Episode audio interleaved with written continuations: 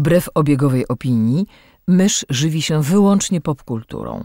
Jest zwierzęciem stadnym, które lubi dzielić się tym, co znajdzie ze światem. Jej naturalnym sposobem komunikacji jest przerywany śmiechem słowotok. Słuchacie podcastu Myszmasz.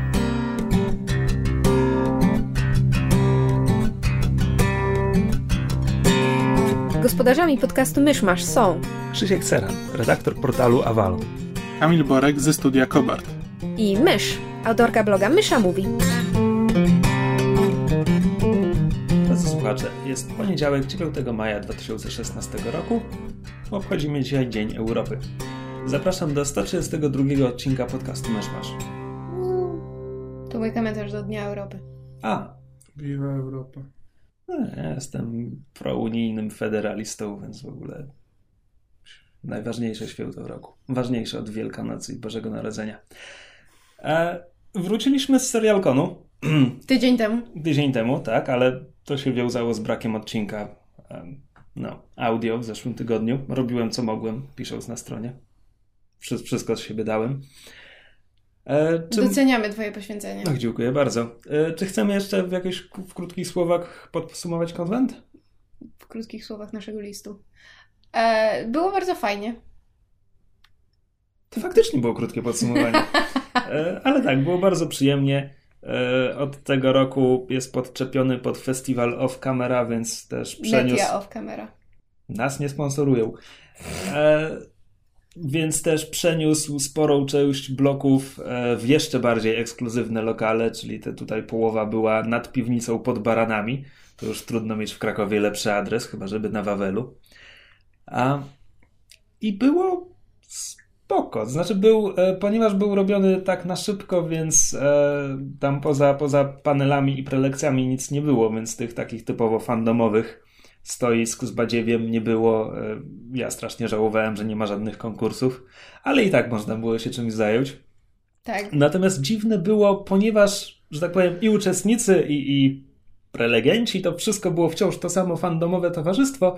Ja się czułem trochę dziwnie, kiedy tak mijaliśmy się z tymi eleganckimi ludźmi, którzy tam na festiwal przyjechali. I jestem bardzo ciekaw, jak to w dalszych edycjach, co bardziej wpłynie na co. Czy, czy serial kon się, że tak powiem, ubierze w garnitury, czy, czy ludzie zauważą, że tam jacyś dziwacy się kręcą pod nogami. Znaczy wiesz co, jeżeli to. Znaczy bo z tego, co jakby rozmawiałam z ludźmi, to wciąż ma być taka inicjatywa troszeczkę oddolna. To znaczy w tym roku, ponieważ był bardzo krótki termin ze względu na kwestie organizacyjne, to oni jakby wzięli e, prawda, znajomych prelegentów, którzy w zeszłym roku w listopadzie e, mieli punkty programu i po prostu ich poprosili o, o, o zorganizowanie czegoś. Więc nie było, nie było punktów programu z wolnego naboru, tak jak w poprzednich dwóch edycjach. Natomiast to ma wrócić. W związku z tym zakładam, że skoro wiesz, serial to będzie nadal polegał na tym, że to jakby fani tworzą i wykładają i, i prelegują i panelują dla innych fanów, że to jednak nadal będzie taka inicjatywa em, przede wszystkim fanowska i że, że nadal będziemy, wiesz, e, rozmawiać owszem jakby w gronie miłośników i znawców i bardzo często w taki bardziej dogłębny i wyspecjalizowany sposób, ale że nie, nie będziemy jakoś próbować właśnie, wiesz, wchodzić, wchodzić na salony w garniturach i koafiurach. E, raczej mam wrażenie, że po prostu e, jeżeli, jeżeli Netia Off Camera uzna, że im się podoba e, to, co serial oferuje i będą kontynuować współpracę, to raczej mam wrażenie, że ludzie w garniturach będą musieli się przyzwyczaić do tego, że czasami po pałacu pod baranami chodzą im dziewczęta w wiankach i w mysich uszach. Ja bym w sumie jakąś koafiurę przetestował. Chyba na brodzie. Też fajnie by było, gdyby tam była tylko jeden, jeden pokaz był, taki trochę randomowy e, serialu Black Sails. Nie, no nie był jedyny, był Był- jeszcze Versal, Versal był Versal był jeszcze Tak? i A. w związku z tym były pre prelekcje, tak.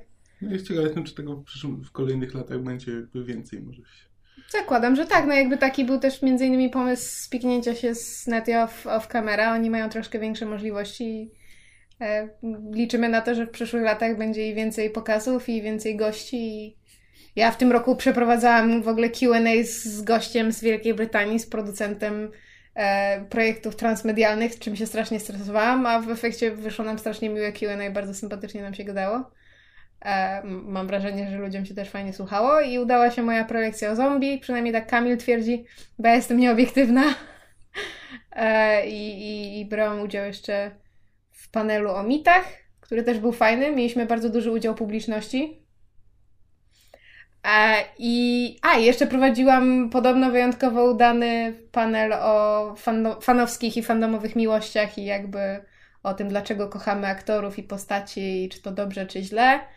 E, podobno było bardzo fajnie, przynajmniej tak mówili ci, którzy słuchali. Ja siedziałam na scenie i zadawałam pytania, więc byłam troszkę skupiona na czym innym.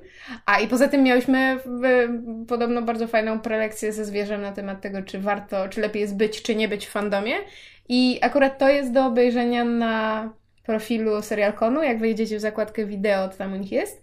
I jest też, słuchajcie, panel, w którym po raz pierwszy Krzysio brał udział. Mieli, mieli panel na temat DC versus Marvel.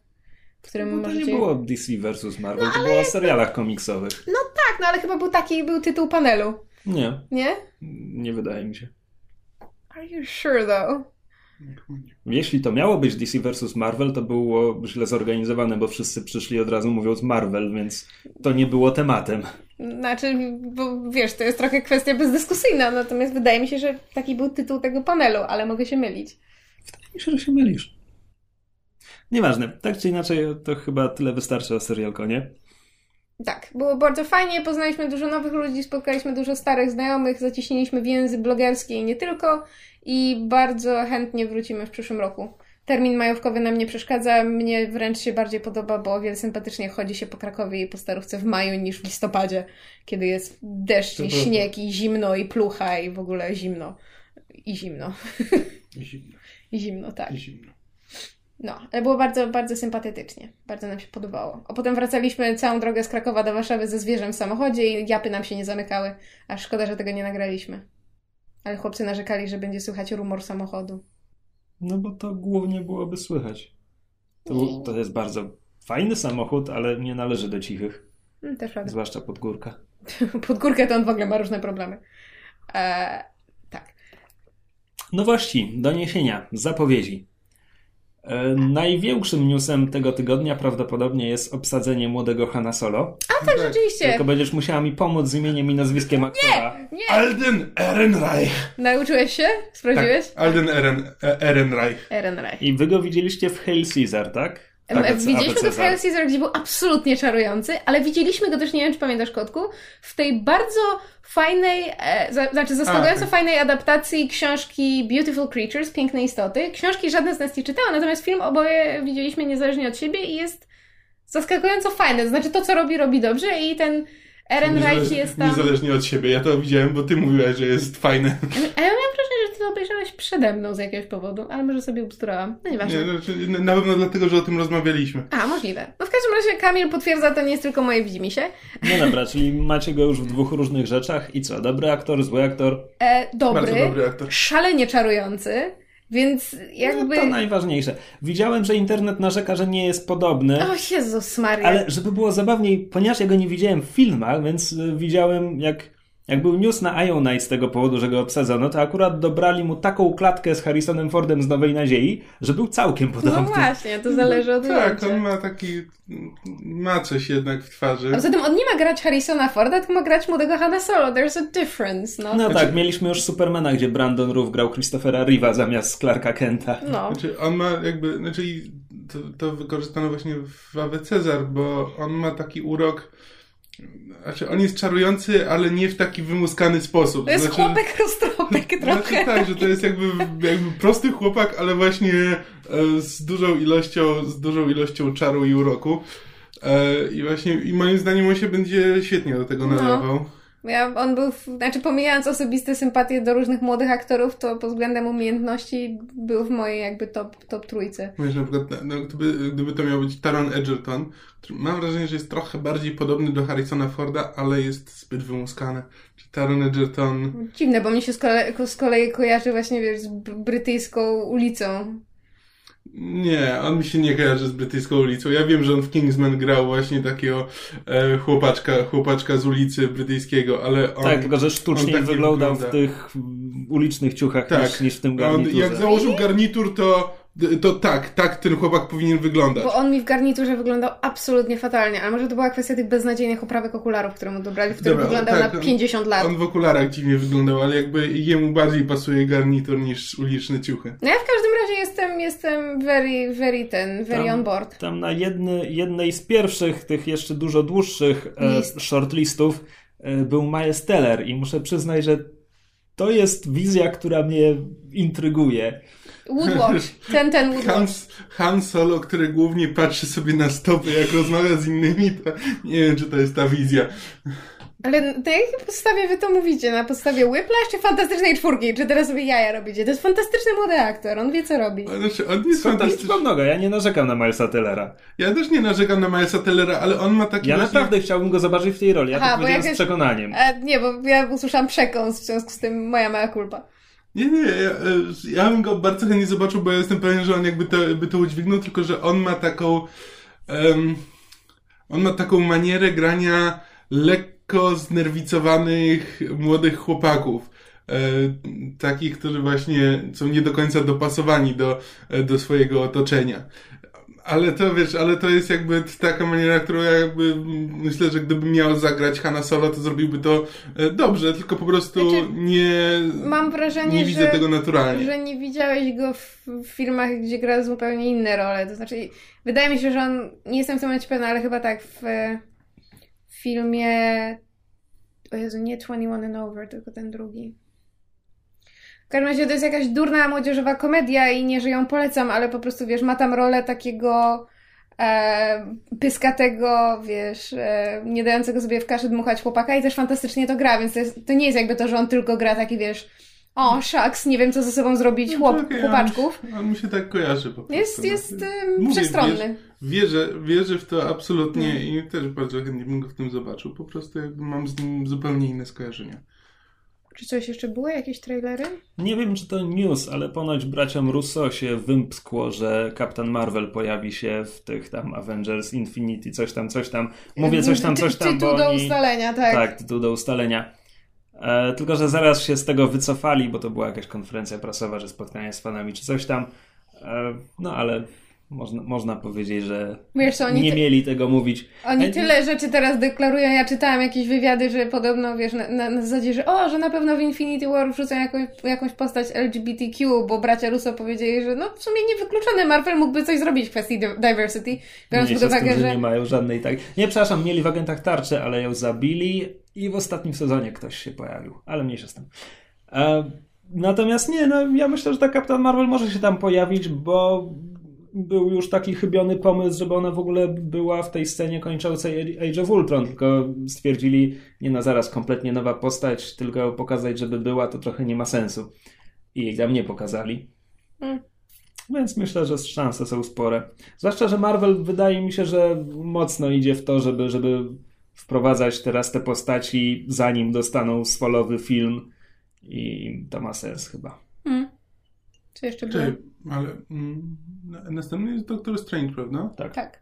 No, ale jego nigdy do tej pory nie widzieliśmy. Ale no, to, to nie jest konsekwentne, no. Nie wszyscy muszą być. Nie, tylko tak zauważam. Nie no, ale właśnie wyszliśmy z filmu, który wprowadza Black Panthera i Spidermana, którzy będą mieć swoje solowe No tak, filmy tak, za moment, więc mówię, że tutaj widzę, nie mówię, że to jest już trend, mówię, że przeczuwam trend. Mhm. Mm.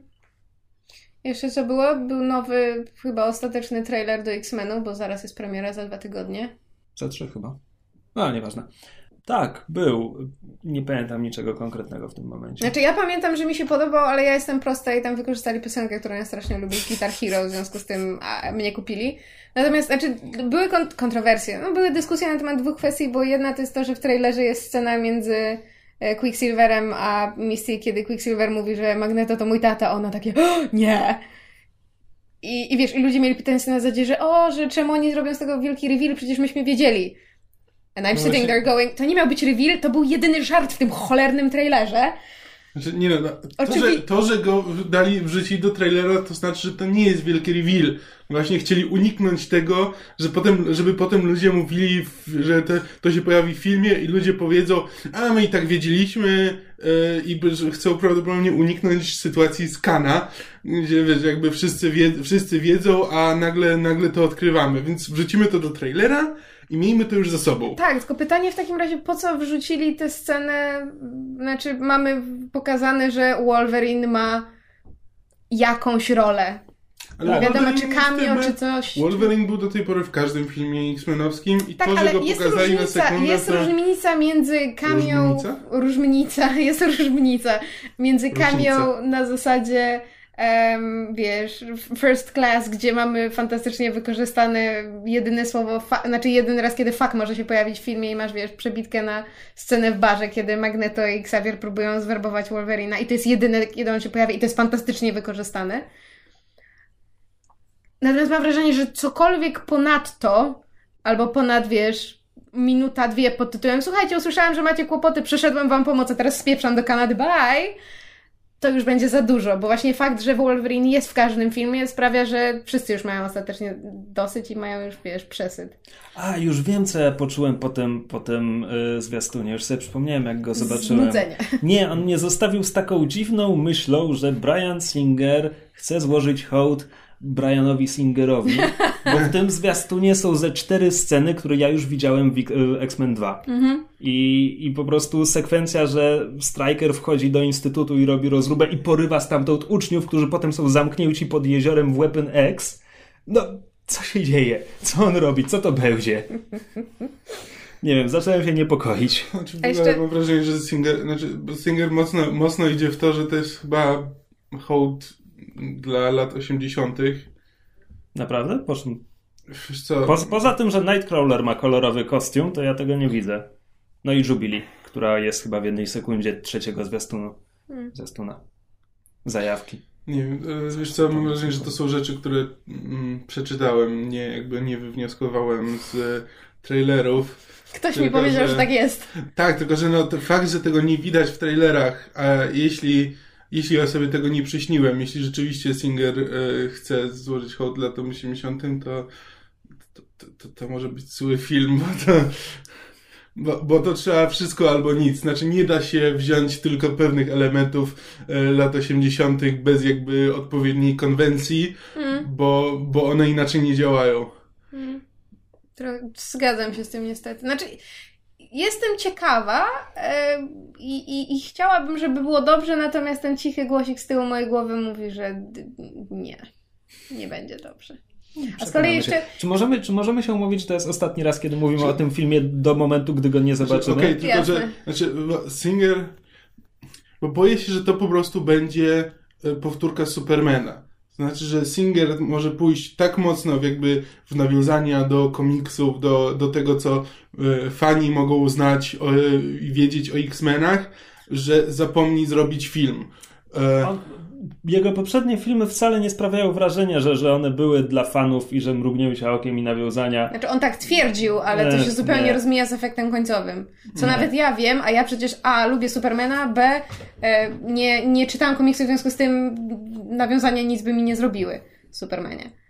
Że nie, nie, no, w Supermanie to nawiązywał do Supermana Christophera Reeve'a, nie do komiksów. No. Po prostu zrobił, zrobił sobie remake. Znaczy nie, czekaj, taki- myślałam o Man Steel. Nie, właśnie. Sorry, my Ja jesteśmy, mówię- my jesteśmy po, po nocnym pokazie Captain America Civil War i Kamil się zdrzemnął, ja się nie zdrzemnęłam i ja już powoli nie wiem, jak ja się nazywam. Nie, on zrobił sobie remake tak naprawdę Tak, filmu wiem, z Reeve'em, wiem, tylko że zapomniał o fabule. I wyszło, wyszło coś bardzo dziwnego. A to jeszcze ostatnie słowo w kwestii X-Menów. Ktoś nam sprzedał chyba podczas wczorajszej kawy przed seansem plotkę, że podobno trzeci i ostatni Wolverine, no bo Jackman się żegna z rolą, ma, ma, mają zrobić On Old się Man żegna Logan. od 10 lat. Ja wiem, ale podobno mają zrobić Old Man Logan. To jest bardzo stara plotka. To jest, to jest plotka sprzed roku i jakby to, co potem było mówione o filmie, to raczej odchodziło od tej plotki niż, niż ją potwierdzało. Szkoda. No, ale przekonamy się. Ja słyszałem plotkę, że szykują się już do tego, że Jackman odchodzi i szukają aktorki, Znaczy- która zagra X23 w tym filmie. That would be so ja awesome. podejrzewam, że on będzie tak odchodził od Wolverina jak Tony Stark, tfu, jak Robert Downey Jr. od Tony'ego Starka. Mm. Bardzo, bardzo. No dobrze, ale zanim przejdziemy do tych właściwych Starków, to może zahaczmy o tych niewłaściwych Starków, to znaczy o premierę gry o Tron. Aha, I z segway mi wyszedł, nie? brawo, brawo. Byłby jeszcze lepszy if I played it cool. Chyba nigdy się nie uda.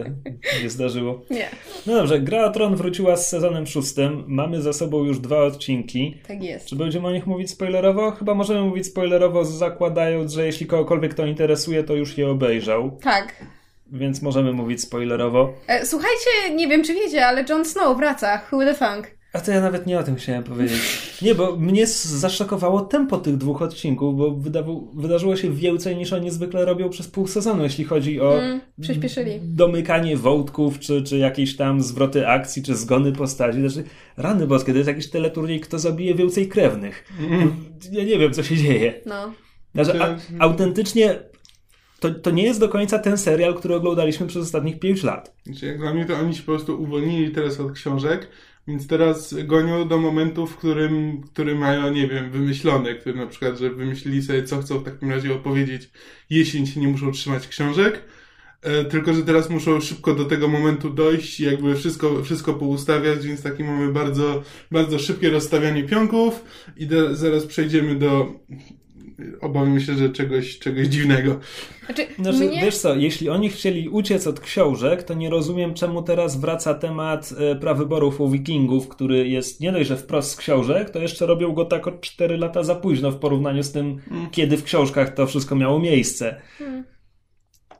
Znaczy, mnie strasznie zdziwiło, bo usiadłam do, do, tego, do tej premiery szóstego sezonu jakoś tak bez wielkich oczekiwań, bo po pierwsze nie czytałam książek, a po drugie jakoś fa- faza na, na grę o tron mi przeszła już dawno, no bo umówmy się, serial się spsuł po drodze.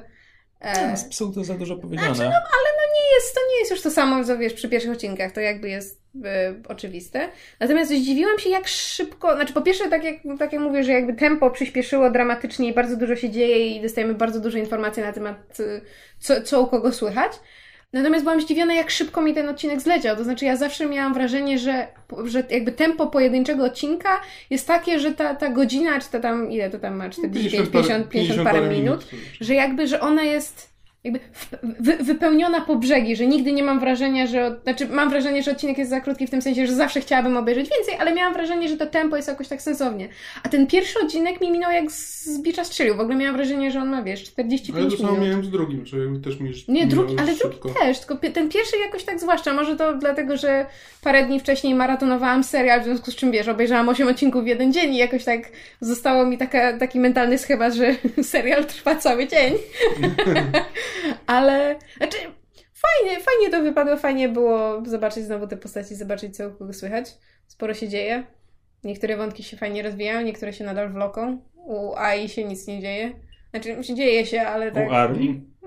Słuchaj, ja byłem też bardzo zaszokowany właściwie tym, że ona tak szybko kończy siedzieć na ulicy. Jakby znowu w poprzednim sezonie to by trwało pięć Tak, odcinków. Gdyby, gdyby No, ale to miało właśnie ciągnąć, dlatego miałam gdyby wrażenie, że to jest jakby- Eder Martin napisał i gdyby oni to ciągnęli zgodnie z jakąś, to ona by tam pewnie cały sezon siedziała na tej ulicy i No, dostawała kijem po ryju. Ale ja właśnie myślałam, że w tym będzie coś więcej. No nie wiem, ze trzy odcinki tam posiedzi, ale czy oni mają w tym, w tym, w tym roku skrócony run?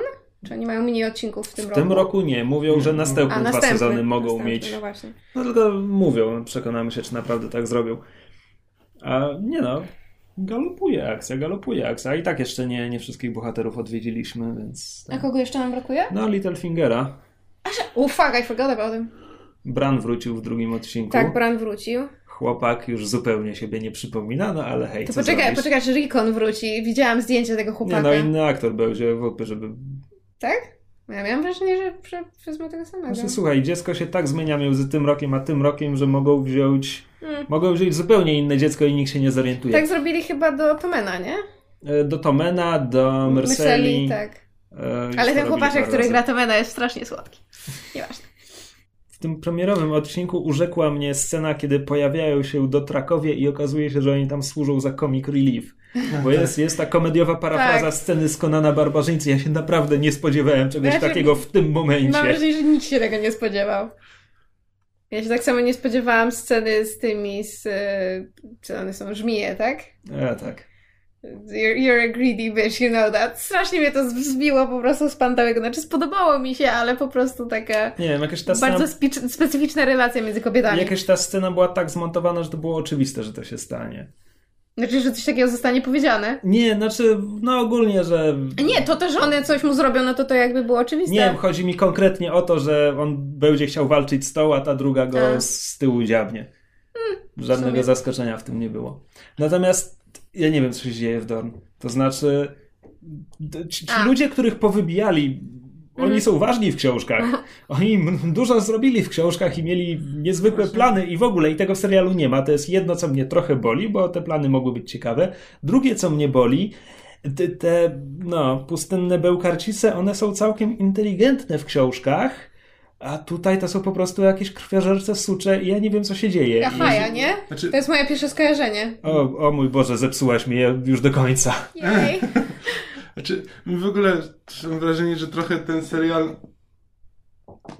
e, trochę ten serial ogłupił postaci. Znaczy on to zawsze robił, no, z Littlefingerem od pierwszego sezonu. Tak, no właśnie, znaczy wiesz, no, w, no w grze o Tron to zawsze chodziło o to, że tam ludzie knują po prostu intrygi, myślą na lata, lata w przód.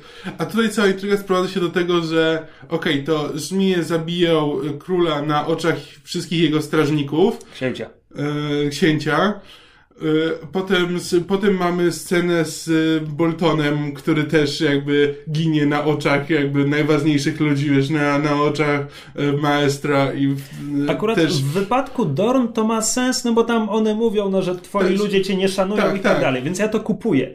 Natomiast to, że ten, ten Karstark widzi dwóch Boltonów i myśli sobie, tak, ten krwiożerczy kurdupel to jest siła, której, której ja zaufam i niech on zabije swojego ojczulka, to jest tak niewiarygodne. Tak. Jakim on musi być debilem? Znaczy, ja w ogóle miałam tam wrażenie, że jeśli chodzi o północ, to tam się teraz odbywa taka przymusowa zmiana warty. To znaczy, jakby w związku z tym, że większość e, głów rodów ojców zginęła i młodzi przejmują stery, to to jest właśnie jakby takie, że ten Karstark to traktuje na, na zasadzie właśnie takiej zmiany warty. Game of Thrones The New Generation. Tak, mniej więcej.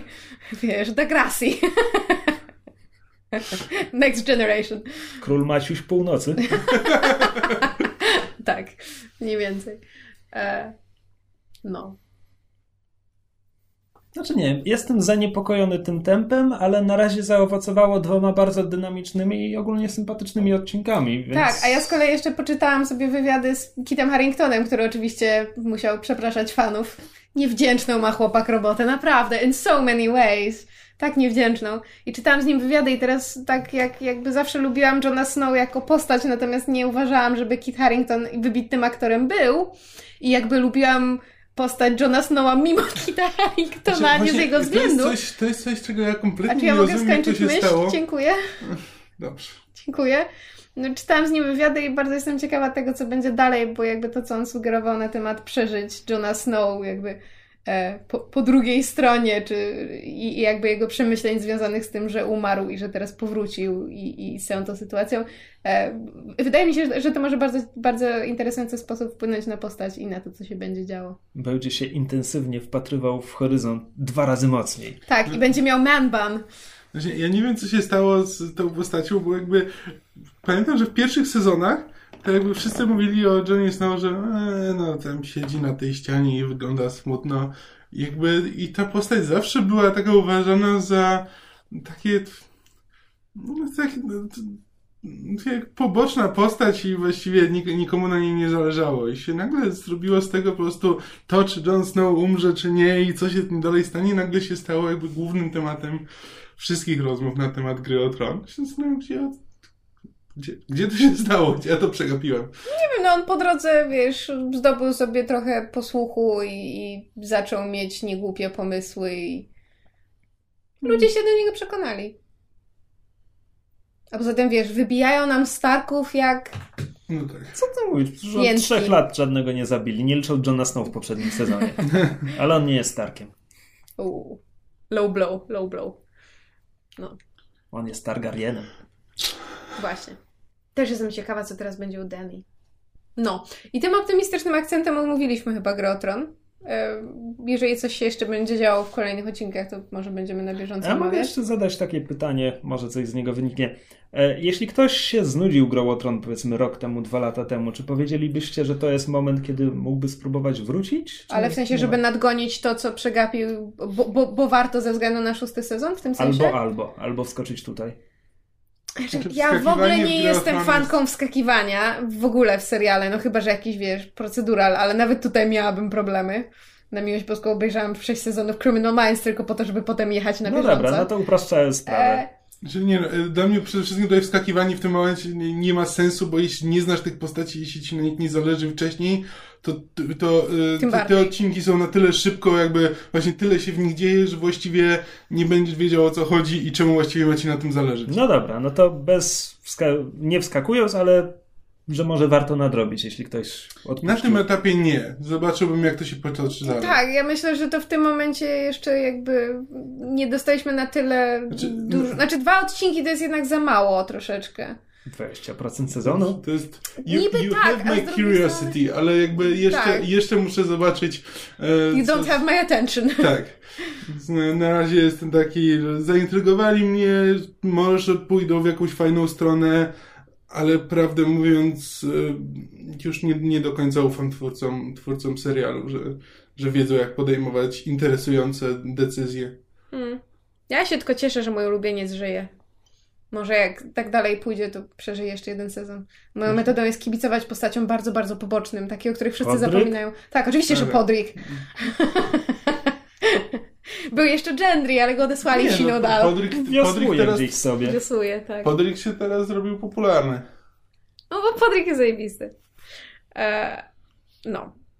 Tak, tym optymistycznym akcentem kończymy dzieje rodu Starków, e, ale zanim przejdziemy do tych drugich Starków, e, do przyrodniego brata, e, Tony Stark, e, to ja bym chciała jeszcze szybciutko w kontekście premier omówić e, premierę trzeciego sezonu Penny Dreadful, e, który się był, zaczął niedawno i był fantastyczny.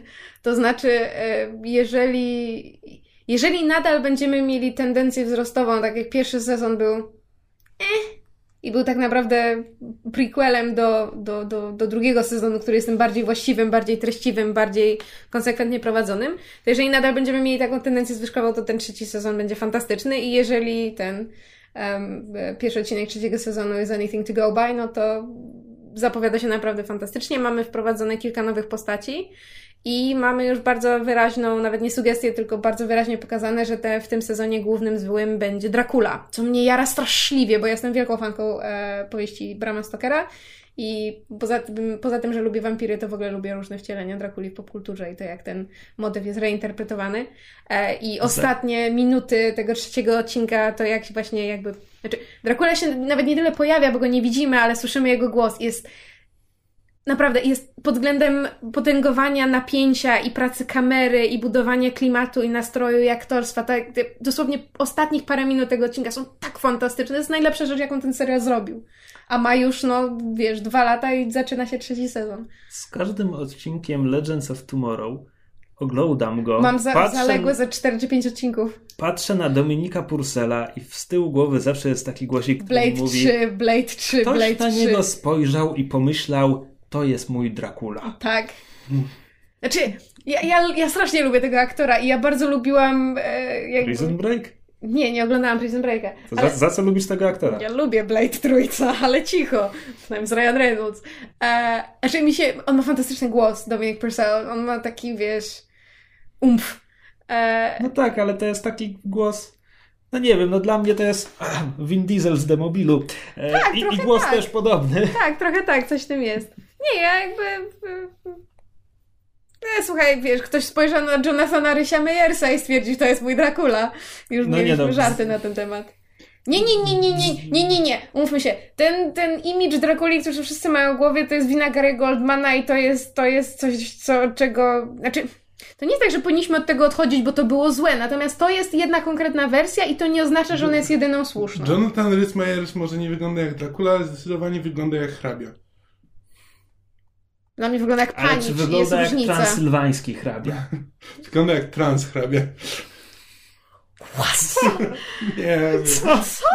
Ty jesteś bardzo zmęczony. Znaczy, ja rozumiem, że on ma taką trochę androgeniczną urodę i rzeczywiście grał w Velvet Goldmine postać, która się nie określała pod względem płci, ale nie nazwałabym go transhrabią. Jonathan Rhys-Meyer ma androgeniczną urodę? No ma. In some ways, yes. No dobra, ja go widziałem głównie w Tudorach. Nie, Nie, widzę tego. Rzeczywiście, w Tudorach może niekoniecznie. Ale tak, ma, ma, a przynajmniej jak był młodszy, jak z Goli Wąs, to jest jak najbardziej taki w, tr- w trychie, trochę w trybie Znaczy, jakby, jakby, dla mnie jakby on założył drag, to w ogóle bym się nie zdziwił. Mm. Przepraszam, zaczęłam myśleć o Kilianie Murphy mi tak. Mm. e, no.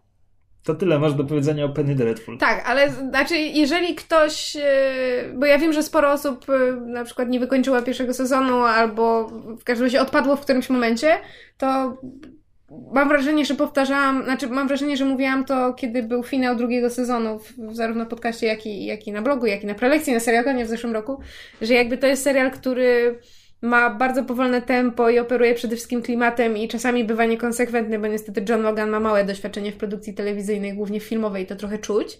Natomiast to jest serial, który jakby im dalej, tym lepiej. W związku z tym, jeżeli mówię, Czyli jeżeli co, jak pierwszy... obejrzałem tylko jeden odcinek, to powinienem dać mu jeszcze szansę, a jeśli tak, to ile odcinków trzeba obejrzeć, żeby zaczęło się coś dobrego, lepszego? Nie chcę powiedzieć cały pierwszy sezon, ale cały pierwszy sezon, no. Okej, nie wiem, czy A- mnie na to stać. Nie no, bo to nie Ale tak, że... lubię Timothy'ego Daltona, więc nie mówię nie. No wiesz, ja, ja oglądałam w pewnym momencie tylko dla Josha Hartnetta, a potem się zorientowałam, że autentycznie lubię te postacie i lubię ten świat. W każdym razie, jeżeli jeżeli mogę wyciągnąć jakiekolwiek sensowne wnioski z tej premiery trzeciego sezonu, to są to takie, że jest rzeczywiście coraz lepiej, w związku z tym może to być, że tak powiem, męcząca e, e, podróż przez pewien czas, natomiast chyba jest, to jest, wiesz, skóra jest warta wyprawki, że, że warto na to poświęcić trochę czasu. Y, Są, są zalety, są profity z tego, zwłaszcza w drugim sezonie, zwłaszcza dla mnie. No, nie mówię nie. No. A tymczasem przeczytałem dziwną książkę, jak to mam w zwyczaju. E, Przeczytałem Unicestwienie Jeffa Vandermeera. E, O autorze już mówiłem po tym, jak przeczytałem Podziemia Venice, które A. były dziwne i w ogóle. E, No. E, A po Unicestwienie sięgnąłem, to jest pierwsza część tak zwanej trylogii Southern Reach, znaczy tak zwanej przez autora. E, Sięgnąłem po książkę w zasadzie tylko dlatego, że Alex Garland mają sfilmować. Alex Garland, który zrobił Ex Machinę. I zresztą wydaje mi się, że w Unicestwieniu czy Southern Reach, czy jakkolwiek to nazwał, bo nie wiem, czy to będzie ekranizacja tylko pierwszej książki, czy całej trylogii. Wydaje mi się, że całej trylogii, bo nie bardzo widzę, jak można by z Unicestwienia zrobić cały film. E, Tam ma też chyba Oscar Isaac zagrać. Znowu. Albo Domhnall Gleeson. Jeden z tych dwóch, którzy byli w Ex Machinie. Alicia Vikander. Nie, nie, nie, ona chyba, a może ona też, nie wiem. Ktoś na pewno wraca z Ex Machiny. A że cała trójka sprawiła się dobrze, to, to zawsze jest powód. No dobra. Może, może lepiej ten Domal Gleeson, bo on jest, y, wiesz, się śmiała, że on jest Lucky Charm, bo on w zeszłym ten, na, na jak były Oscary, to on był chyba w cz- czterech nominowanych filmach, czy coś takiego. E, Unicestwienie jest e, dziwne. Opowiada o wyprawie badawczej, w której bierze udział e, czworo pań naukowców i wyprawiają się w głąb tajemniczej strefy X. Czym jest strefa X? Cholera wie. Co jest tam tajemnicze? Cholera wie. Co stało się z poprzednimi 11 wyprawami? Niech zgadnę. Cholera wie. Takiego. Southern Reach to jest nazwa organizacji, która tym zarządza. Czy ona jest rządowa, czy ona jest prywatna? Cholera wie. To jest ten poziom jakby przekazywania informacji. E, Co więcej, tam potem jest powiedziane, że członkinie tych wypraw są okłamywane co do ich prawdziwego charakteru i, i tego, ile Southern Reach naprawdę wie o tym, co tam się dzieje. Co z kolei sugeruje jakiś thriller, konspirację czy coś, ale nie, nie po prostu cholera wie to jest hasło przyświecające. Rozumiem. e, Tak, Motyw przewodni. Tak. E, No jest pojawiają się jeszcze dziwniejsze rzeczy. Tam potem się okazuje, że jedna z tych członkiń wie więcej od pozostałych, ale też zasadniczo cholera wie. E, No i w strefie dzieją się dziwne rzeczy. E, A ponieważ tam się dzieje, dzieją dziwne rzeczy, to członkinie mają powiedziane, że muszą tam się uważnie przyglądać reakcjom pozostałych, bo tam mogą występować jakieś halucynacje czy przywidzenia. Jest powiedziane, że tam członkowie poprzednich wypraw strzelali do siebie, ktoś popełnił samobójstwo i tak dalej. W związku z czym w tej książce jest strasznie dużo, ona jest opisana.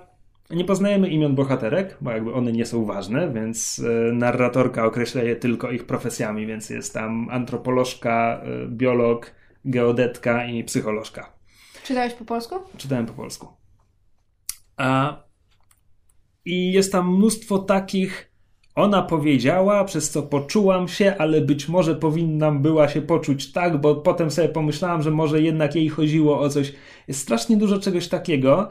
Ja wiem, że to jest specjalnie napisane, no bo narrację prowadzi biolog, więc to jest opisane jako zachowanie osobników, a nie ludzi. Mhm. Ale to jest strasznie irytujące. Aha. Ogólnie, jeśli ktoś liczy na odpowiedzi, nie. To cholera wie jest od pierwszej do ostatniej strony. Okej, pojawia się parę odpowiedzi, ale one tylko rodzą mnóstwo kolejnych pytań, na które odpowiedzi już nie ma. A w tym wszystkim nie przeczę, jest coś intrygującego. E, W życiu nie sięgnąłbym po kolejne części trylogii, gdyby nie to, że zajrzałem na Wikipedię i przekonałem się, że one są. Zdaje się, że one nie są, że one nie opowiadają ciągłej historii, tylko że są trochę obok. To znaczy, pierwsza część jest o wyprawie w głąb strefy X, druga część według internetu e, jest o Southern Reach, czyli jest o tej organizacji, która tam wysyła e, ten. Aczkolwiek już Wikipedia mówi, że na, w tamtej książce Southern Reach też cholera wie co wie, więc to nie jest tak, że tam później będą odpowiedzi. E, Mam w- wrażenie, że to jest taki Maze Runner dla dorosłych. Wiesz co, coś w tym może być. E, I w końcu trzecia część, znowu to jest wszystko wiedza z internetu, skacze pomiędzy bohaterami pierwszych dwóch części. Aha. Cokolwiek to znaczy.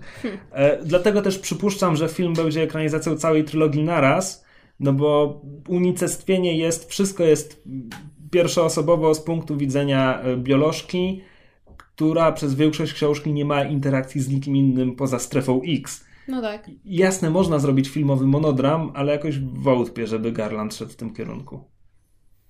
A może się mylę. Może chcę zrobić trzy filmy. Warto, nie warto? Aha. Cholera wie. Widzę, że Krzysztof jest bardzo dumny ze swojego motta. To znaczy, no, Inaczej, jeśli cokolwiek z tego, co powiedziałem, zabrzmiało intrygująco, drodzy słuchacze, i nie przeszkadza wam, że tam nie ma odpowiedzi i nie dostaniecie ich, chyba że są w następnych częściach, ale według internetu nie, e, to wtedy warto. mm, albo po prostu poczekajcie na film. Albo po prostu poczekajcie na film. Okej. To co, przechodzimy do klub programu. Ja mogę tylko jeszcze wspomnieć, że Hamilton dostał rekordowe 16 nominacji do nagród Tony. Przestań powtarzać to, co Megu ci kazała powtórzyć. Nie no, już teraz przesłuchałem całego Hamiltona, bo... Tylko ca- dlatego, że się tylko przez zasiedzenie zostałeś zaanektowany.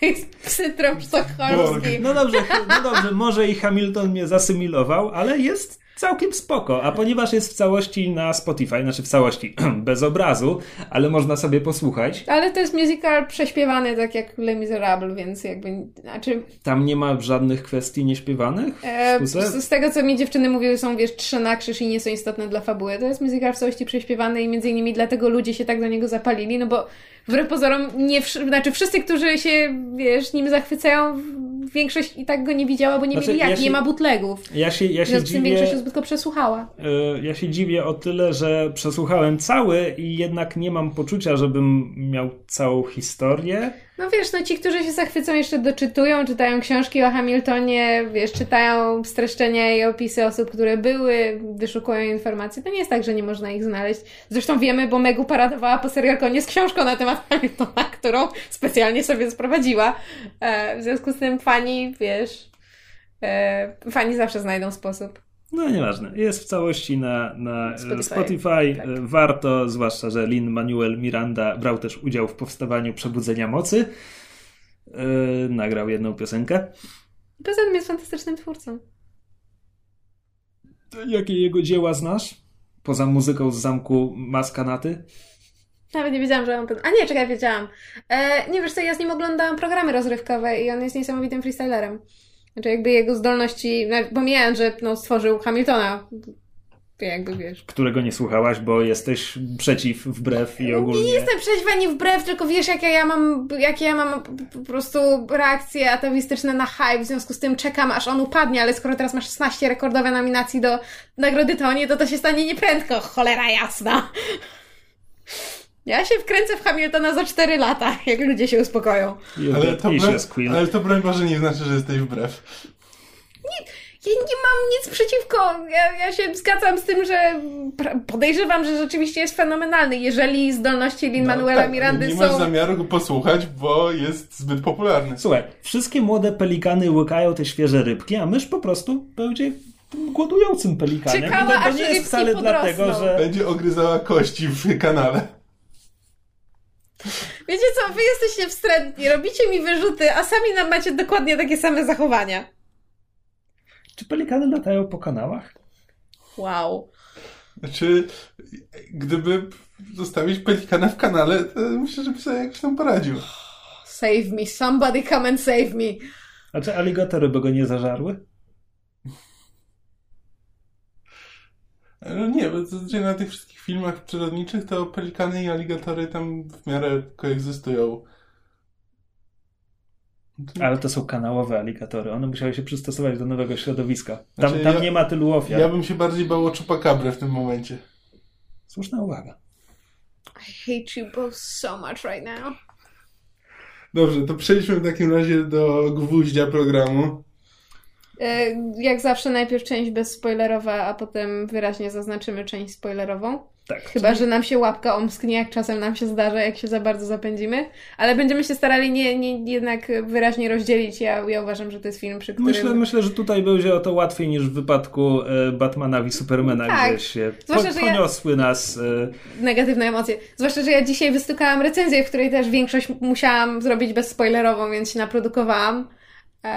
No dobrze, no. więc tak. Wy obejrzeliście film co 20 godzin temu mniej więcej. Plus minus, tak. Plus minus. Eee, ja go obejrzałem tak ze 4 godziny temu. Po i, raz drugi. I jeszcze tydzień temu, tak.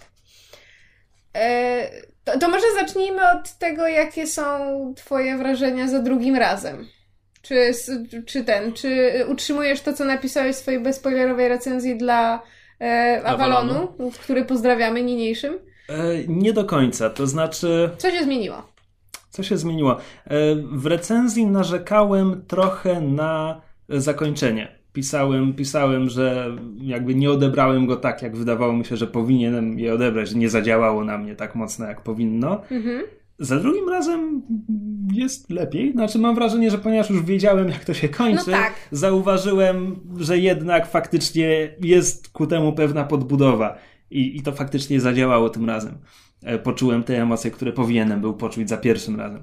E, z drugiej strony wpadły mi w oczy pewne wady logiczne, których nie widziałem za pierwszym razem. Jestem, dziury w scenariuszu. Jestem bardzo ciekawa, czy to takie. są te same, co ja mam, ale to w tak, sekcji no, spoilerowej. Znaczy, bo tam jest sporo takich rzeczy, na które można przymknąć oko na zasadzie, że nie wiemy skąd ta postać to wie, ale wiemy, że ta postać jest inteligentna i mogła się dowiedzieć. To to nie są problemy, mhm. ale potem pojawiają się inne, które są problemami, problematyczne.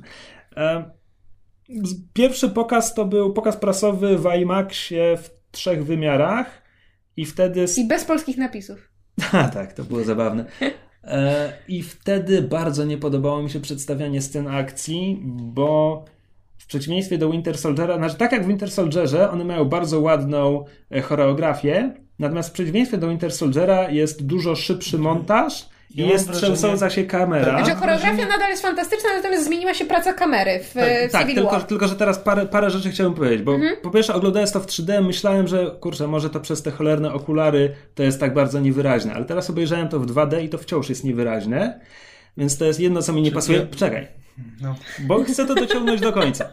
E, i jakby shaky cam czemuś służy. To jest zazwyczaj pomysł na coś. No, praca kamery wpływa na odbiór filmu, na, na emocje, które czujesz i tak dalej. Jeśli trzęsiesz kamerą, no to to może służyć temu, żeby, nie wiem, pokazać niepokój wewnętrzny bohatera, jakieś takie nerwowość, roztrusienie. W scenach akcji zazwyczaj pokazuje, no, że to jest chaotyczne i tak dalej. Born na tym wypłynął. Problem w tym, że tutaj nie widzę żadnego zamysłu, bo ten shaky cam znika. W połowie filmu shaky cam znika i kiedy zaczynają się już te spektakularne, superbohaterskie pojedynki, jego nie ma. Tylko, że to nie jest tak, że na początku biją się jacyś ruscy zakapiorzy w załuku i dlatego się trzęsie, a potem superbohaterowie wiedzą, co robią. Nie, to cały czas są superbohaterowie, tylko połowa filmu się trzęsie, a połowa się nie trzęsie i nie rozumiem tego i nie podoba mi się to. A... Tak, chciałeś mi przerwać trzy razy.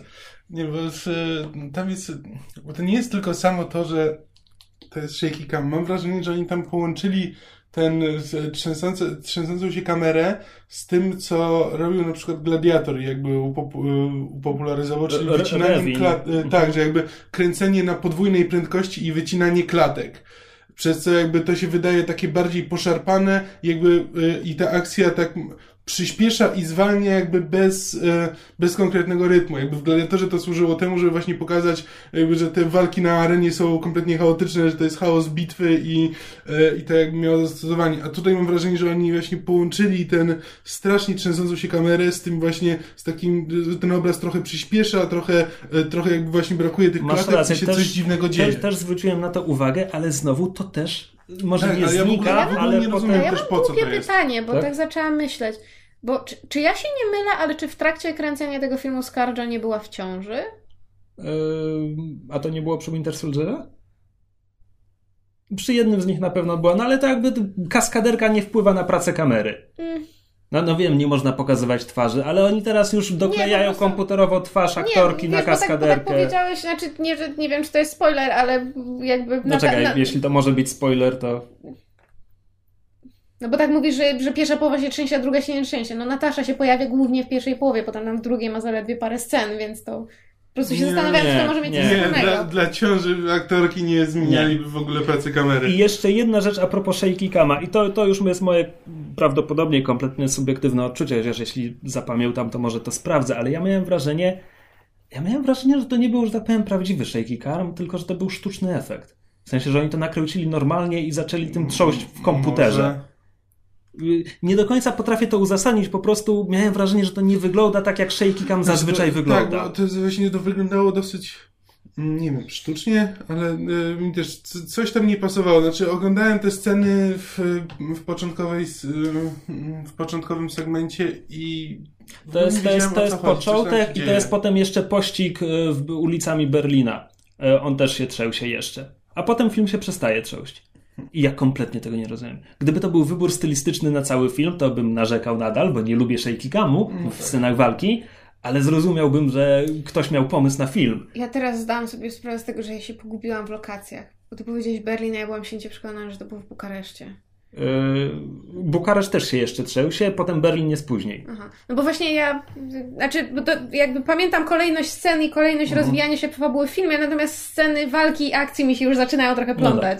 Dobra, ale jakby wskoczyliśmy w takie techniczne rzeczy. No właśnie a- tak zupełnie trochę... No bo zapytałaś mnie o moje zdanie po drugim seansie. No po drugim seansie zwracam uwagę na techniczne aspekty. E, dobrze, to wróćmy w takim razie do fabuły. Jest spoko. Przeładowana, ale spoko. Ale w jakim sensie przeładowana? No połowę postaci można by wyrzucić i film się nie zmieni. W ten sposób Nie, przeładowana. które postaci można Znaczy, ja, To w części spoilerowej sobie porozmawiamy. Znaczy, ja inaczej, ja, ja się troszeczkę zgadzam z Krzyśkiem na zasadzie, że są postacie, e, znaczy, właściwie wszystkie postacie mają jakiś e, powód dla pojawienia się w filmie. To nie jest tak, że one się tam pojawiają tylko na zasadzie e, look at me, I'm so fabulous. Zazwyczaj mają jakiś powód, jakąś motywację, coś mają do zrobienia w filmie, natomiast większość z nich dla fabuły i przede wszystkim konfliktu emocjonalnego nie jest kluczowa. Tak, i to jest tak, to nie jest wada sama w Nie, sobie. To, to, to jest moje subiektywne odczucie, że ja na przykład, ja na przykład lubię. Ale ja nie mówię, że film byłby bez nich lepszy, tylko że no Nie, znaczy ja po prostu uważam, że znaczy, poza dwoma postaciami, teraz wiesz jak to, teraz ty, wiesz jak to jest, jak ci ktoś nie pozwala dojść do głosu. E, nie, mam wrażenie, że po, oprócz dwóch postaci, które jakby są dodane tylko do walki, że tak powiem, do sceny akcji, to jakby większość postaci ma tam uzasadnienie fabularne i e, wycięcie ich z filmu zmieniłoby jego odbiór. Znaczy, dla mnie to może być takie bardzo s- mm, subiektywne, bo na przykład lubię barokowe powieści, gdzie jest mnóstwo wątków i postaci, ale filmy wolę, że tak powiem, odchudzone, tak żeby. Lubię taką konstrukcję filmową, kiedy wszystko, co jest na ekranie, jest tam naprawdę potrzebne. Mhm. Chociaż z, drugiej strony, jak słusznie zauważyłeś w swojej recenzji, to jest bardzo, znaczy bardzo sprawnie i poszło im przedstawienie jakby relacji i walki przede wszystkim drużynowej, takiej właśnie Oj, tak. współpracy i pod tym względem zachowali naprawdę fantastyczną równowagę. To- Znaczy, jak ja, jak ja przypominam sobie ten film, to, to wiesz, oprócz tego, że mówię, zlewają mi się niektóre sceny akcji, to jakby każda postać miała jakiś taki moment, który mi się wybijał, który mi zapadał w pamięć. Nie miałam wrażenia, że, że, że kogoś jest za mało. Znaczy wiadomo, były postacie, których chętnie bym zobaczyła więcej, ale nie miałam czegoś takiego wrażenia, że ktoś został kompletnie zmarnowany. Co wydaje mi się, że jest istotne. Tak, no właśnie w tej, w tej największej scenie akcji po prostu to, jak mm, jakby wieloosobowe akcje są wprowadzane, to jak się zmieniają e, dobór przeciwników, też Mhm. się płynnie zmienia, kto z kim akurat walczy. To nie jest tak, że to jest tylko zbiór pojedynków. Albo chuzia I na to jest po prostu, kurczę, oczywiście teraz jest już mnóstwo za późno, ale Brian Singer powinien siedzieć i oglądać to na zapętleniu, bo w, w cyklu o X-Menach najbardziej drużynowe walki są na samym początku Days of Future Past, kiedy widzimy przyszłościowych X-Men uciekających przed Sentinelami, oni naprawdę współpracują, i w First Class, którego nie robił Singer. A poza tym to są zawsze pojedynki. I no, to nie jest drużyna, to nie jest film o drużynie. E, Także pod tym względem to jest super. No i to jest właśnie tak, że ja myślę, że niektórych postaci mogłoby tu nie być, ale też nie jestem zły, że się pojawiły, bo fajnie się zaprezentowały, czy to efektownie wystąpiły w walce, czy to mają jakieś fajne sceny, kwestie. E, Jakby każdy, kto tu jest, jest dobrze zaprezentowany i to jest fajne. Nadużywam tego słowa trochę, ale to jest fajny film, nawet Nie, jeśli widzę pewne, pewne problemy. Znaczy, ja, e, ja, znaczy, ja jestem w tym momencie zdania, że to jest najlepszy film superbohaterski, jaki mamy. Przy czym to nie jest, to niekoniecznie znaczy, że to jest najlepszy film o superbohaterach, jaki mamy. Bo na przykład wciąż uważam, że Winter Soldier jest e, lepszym, ciekawszym filmem, Zgoda? E, ale w Winter Soldierze mógłbyś zamienić te wszystkie postaci na na przykład zwykłych agentów, w ogóle zmienić świat, że to jest po prostu e, intryga i zamienić to na zwykłych agentów, nie na tak, no superbohaterów. thriller I szpiegowski. miało być tak, że to jest po prostu thriller szpiegowski w takiej skórce filmu, e, filmu superbohaterskiego, ale to nie jest film superbohaterski. Prawdopodobnie nie miałbyś wtedy w finale latających lotniskowców, ale to mogłoby pomóc filmowi. Tak, ale to wtedy, wiesz, zamieni, zamienisz lotniskowce na eskadrę, wiesz, odrzutowców i zasadniczo masz to samo. Em, Mógłbyś mieć pływające tak. lotniskowce. e, tak, Na i- Potomaku? Tak samo wiesz, no Deadpool też. w- Katamarany, lepiej. Deadpool jest gdzieś, gdzieś na równi, ale to też jest taki film, który jakby Na równi z czym? e, z, z mm, Civil Warem. W sensie, że A. super bohaterski film. Znaczy, że e, bardzo lubię Deadpoola jakby, tylko że za zupełnie inne rzeczy, jakby i to też jest film, który no, nie jest, nie jest jakby filmem superbohaterskim, tylko swego rodzaju pastiszem i e, jest trochę poza ramami e, tych filmów superbohaterskich. Czyli pod... mówisz, że Civil War jest najlepszym filmem realizującym konwencję superbohaterską, a niekoniecznie Tak. najlepszym filmem z o super, superbohaterami. tak, dokładnie. Okej. Że po prostu jakby tutaj to, że to są superbohaterowie, to jakby jest integralną częścią historii. No, I nie dałoby się tak, nie dałoby się tego zrobić w żaden inny sposób, więc to jakby em, Jest zarówno fabula- fabularnym, jak i emocjonalnym clue. tak. To, że oni są super bohaterami. I co w związku z tym? Znaczy, ja, bo dzisiaj po, po, po wczorajszym seansie wreszcie mogłam nadgonić wszystkie te, nie wiem, recenzje i, i artykuły, które sobie pododawałam do zakładek na temat Civil War, bo nie chciałam, wolałam wiedzieć jak najmniej wcześniej. I w sumie dobrze, dobrze zrobiłam. E, to dzisiaj usłyszałam w podcaście Fat Man on Batman Kevina Smitha. E, bardzo fajną rzecz, mianowicie, że jakby i ty o tym też u siebie chyba wspominałeś w recenzji, że znaczy jakby, umówmy się, porównania Batman v Superman i Civil War są nieuniknione nie tylko z tego względu, że filmy wyszły niedaleko siebie i to jest znowu DC vs Marvel, No tak, Ale także z tego względu- opierają się na Dokładnie. bohaterach piorących się po ryjach. tak. A potem jest jeszcze parę innych, dość zaskakujących czasami punktów zbieżnych. Ale to w spoilerach Tak. dojdziemy. Natomiast yy, i, jakby yy, tam współprowadzony się nazywa Mark Be- Bernardin, tak, Bernardin, e, e, miał, miał słuszną uwagę, to znaczy jakby e, właśnie filmy są zbliżone pod tym względem, że jakby opowiadają o, o, prawda, o bohaterach, którzy w sumie lubią się albo powinni się lubić, a w każdym razie no, no nie, to nie jest tak, że się nienawidzą, ale z pewnych konkretnych powodów wstają, prawda, do, do walki ze sobą. I tak jak w Batman v Superman tego nie kupowałeś, bo po prostu nie No było no bo żadnego film- logicznego powodu, żeby oni nie usiedli i nie pogadali na zasadzie stary. Y, Prawda? Jest taka sytuacja, czy możesz mi pomóc, nie? Tak, Be, be a bro. Tak się męczy, żeby dać im powód. Tak, a, a w Civil War masz konkretne, uzasadnione, sensowne, emocjonalnie wiarygodne powody, dla których te postacie podejmują takie, a nie inne decyzje i dlaczego w wyniku podjęcia takich, a nie innych decyzji stoją ze sobą w konflikcie. I po prostu, znaczy, ja emocjonalnie i fabularnie pod względem tego, jakie decyzje są podejmowane i jak ze względu na te decyzje toczy się fabuła, to znaczy konsekwentność rozwijania fabuły i to, że ja na logikę byłabym w stanie przewidzieć, jak ten film się potoczy, co nie zmienia faktu, że byłam tam co jakiś czas zaskakiwana, dla mnie to jest jakby największa siła tego filmu, dlatego że on jest po prostu, tak, mówisz, tak jak mówiłeś, są dziury, wiesz, logiczne, są tak zwane lapses in logic momentalnie, są takie, takie chwile, gdzie się zastanawiasz, jak ktoś miał prawo coś tam wiedzieć, albo dlaczego się akurat pojawił tam, skąd się tam wziął, ale pod względem jakby tego, gdzie fabuła się toczy i, gdzie podąża, zależnie od decyzji bohaterów, ja to kupuję na każdym jakby, na każdym poziomie, na każdym etapie. Wiem, dlaczego Tony się zachowuje tak, jak się zachowuje, Również z tego względu, że mieliśmy te, prawda, kilka do kilkunastu filmów wcześniej, które to podbudowały. Właśnie tutaj, tutaj trafiłem na ciekawą opinię w internecie, że w Civil War wręcz brakuje wyraźniejszego nawiązania do poprzednich filmów, e, które bardzo dobrze motywowałyby bohaterów tutaj. To znaczy, e, jeśli no jeśli, jeśli, jeśli ostatni raz, kiedy kapitan pracował dla agencji żołdowej, okazało się, że to jest Hydra, to jakby bardzo napełdza ten jego brak zaufania do agencji żołdowych tutaj. To jest wspomniane tak, ale jakby mogło znaczy, być wspomniane było, Dla mnie to było oczywiste. Znaczy, dla mnie oczywiste jest to, że jakby wahanie kapa się bierze z, bezpośrednio z wydarzeń z Winter Soldier, natomiast e, decyzje podejmowane przez niego biorą się bezpośrednio z Age of Ultron i z jego lęków związanych z tym, że on nie kontroluje siebie, on nie kontroluje swojej ambicji, on nie kontroluje tego, co jest w stanie zrobić dla dobra świata swojego i tak dalej. I jakby dla mnie to absolutnie logiczne i ja dlatego między innymi znaczy, ten film kupuję. Też mi się wydaje, że to jakby tego typu właśnie to, co jest z poprzednich filmów jest jakby ważną dodatkową informacją, która jakby nie zmienia tego, że jeśli na przykład, jeśli ktoś nie widział poprzednich filmów, a widział e, Civil War, to wciąż motywacje bohaterów będą dla niego zrozumiałe. A jakby, a to, co wynika z poprzednich znaczy, filmów jest jakby, jest ważne, jest ważną podbudową, ale... To znaczy, ja się trochę nie zgodzę. Konflikt Starka i Rogersa może i tak, natomiast bez znajomości Winter Soldiera e, trudno tutaj. Znaczy, nie, ja mówię, dobrze, nie, ja mówię tylko o motywacjach jakby e, Taniego i Kapa. Znaczy, możesz je zrozumieć, natomiast nie wiem, czy cię, czy cię będą obchodziły.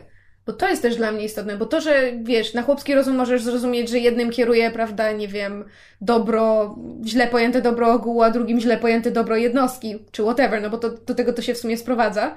E, to, to, jakby to jest jedno, ale fakt, czy ci to obejdzie, jeżeli nie znasz tych postaci, nie, nie znasz charakterów Toniego i Steve'a, nie wiesz skąd oni pochodzą, nie, no, skąd to się wzięło, no tak, to... Że to jakby to znaczy, cała... Zgadzam się z, z, opiniami, które krążyły na temat tego, że Civil War mimo wszystko jest tym filmem, gdzie znajomość poprzednich części jest chyba summa summarum najbardziej znaczy... potrzebna. Tak. Summarum? Summa summarum? No ci sumerowi, oni dużo dodawali. Chwyciła. Summa summarum. Suma Summersów. Znaczy... to brzmi jak katastrofa. Klan Summersów. To, to, to, to, tylko, to tylko złe Sky, rzeczy. Skywalkerowie naszej galaktyki. To tylko złe rzeczy przynosi X-Menom. Nie, ja absolutnie nie chcę powiedzieć, że jakby nie trzeba znać poprzednich filmów, żeby oglądać Civil War. Tylko po prostu mówię, że jakby, ale jakby wszystkie jakby wszystkie informacje na temat motywacji masz jakby masz w tym filmie pokazane. One tak, może nie będą aż tak przekonywujące, przekonywające, ale będą e, ale będą zrozumiałe. Nie, ja się z tym absolutnie zgadzam. Jakby to dotyczy wszystkich postaci, jakby i, i nie wiem, i motywacje Nataszy, jakie by one nie były, i Scarlet Widow, i Visiona, i... Scarlet Widow? Wymyśliłaś sobie bohaterkę. Wymyśliłam sobie bohaterkę. The best of both worlds. E, Scarlet Witch i Vision i e, tam, prawda, Clint i Falcon, Bucky, mm, Bucky. Skoro, skoro sobie o nich wszystkich rozmawiamy, to porozmawiajmy też o aktorstwie i tym, jak postaci są napisane. Bo tak, z jednej strony, poza tymi paroma postaciami, które tu debiutują, to oni wszyscy grają swoje role po raz któryś już. No jeszcze poza Polem Betani, bo to dopiero drugi raz. Ale nieważne. W każdym razie wszystkich ich już, już widzieliśmy w tych rolach. Są dobrze obsadzeni, bo Marvel po prostu dobrze obsadza swoje filmy. Mhm. Natomiast jeszcze nigdy nie mieli tyle do zagrania, co, co tutaj. Mhm.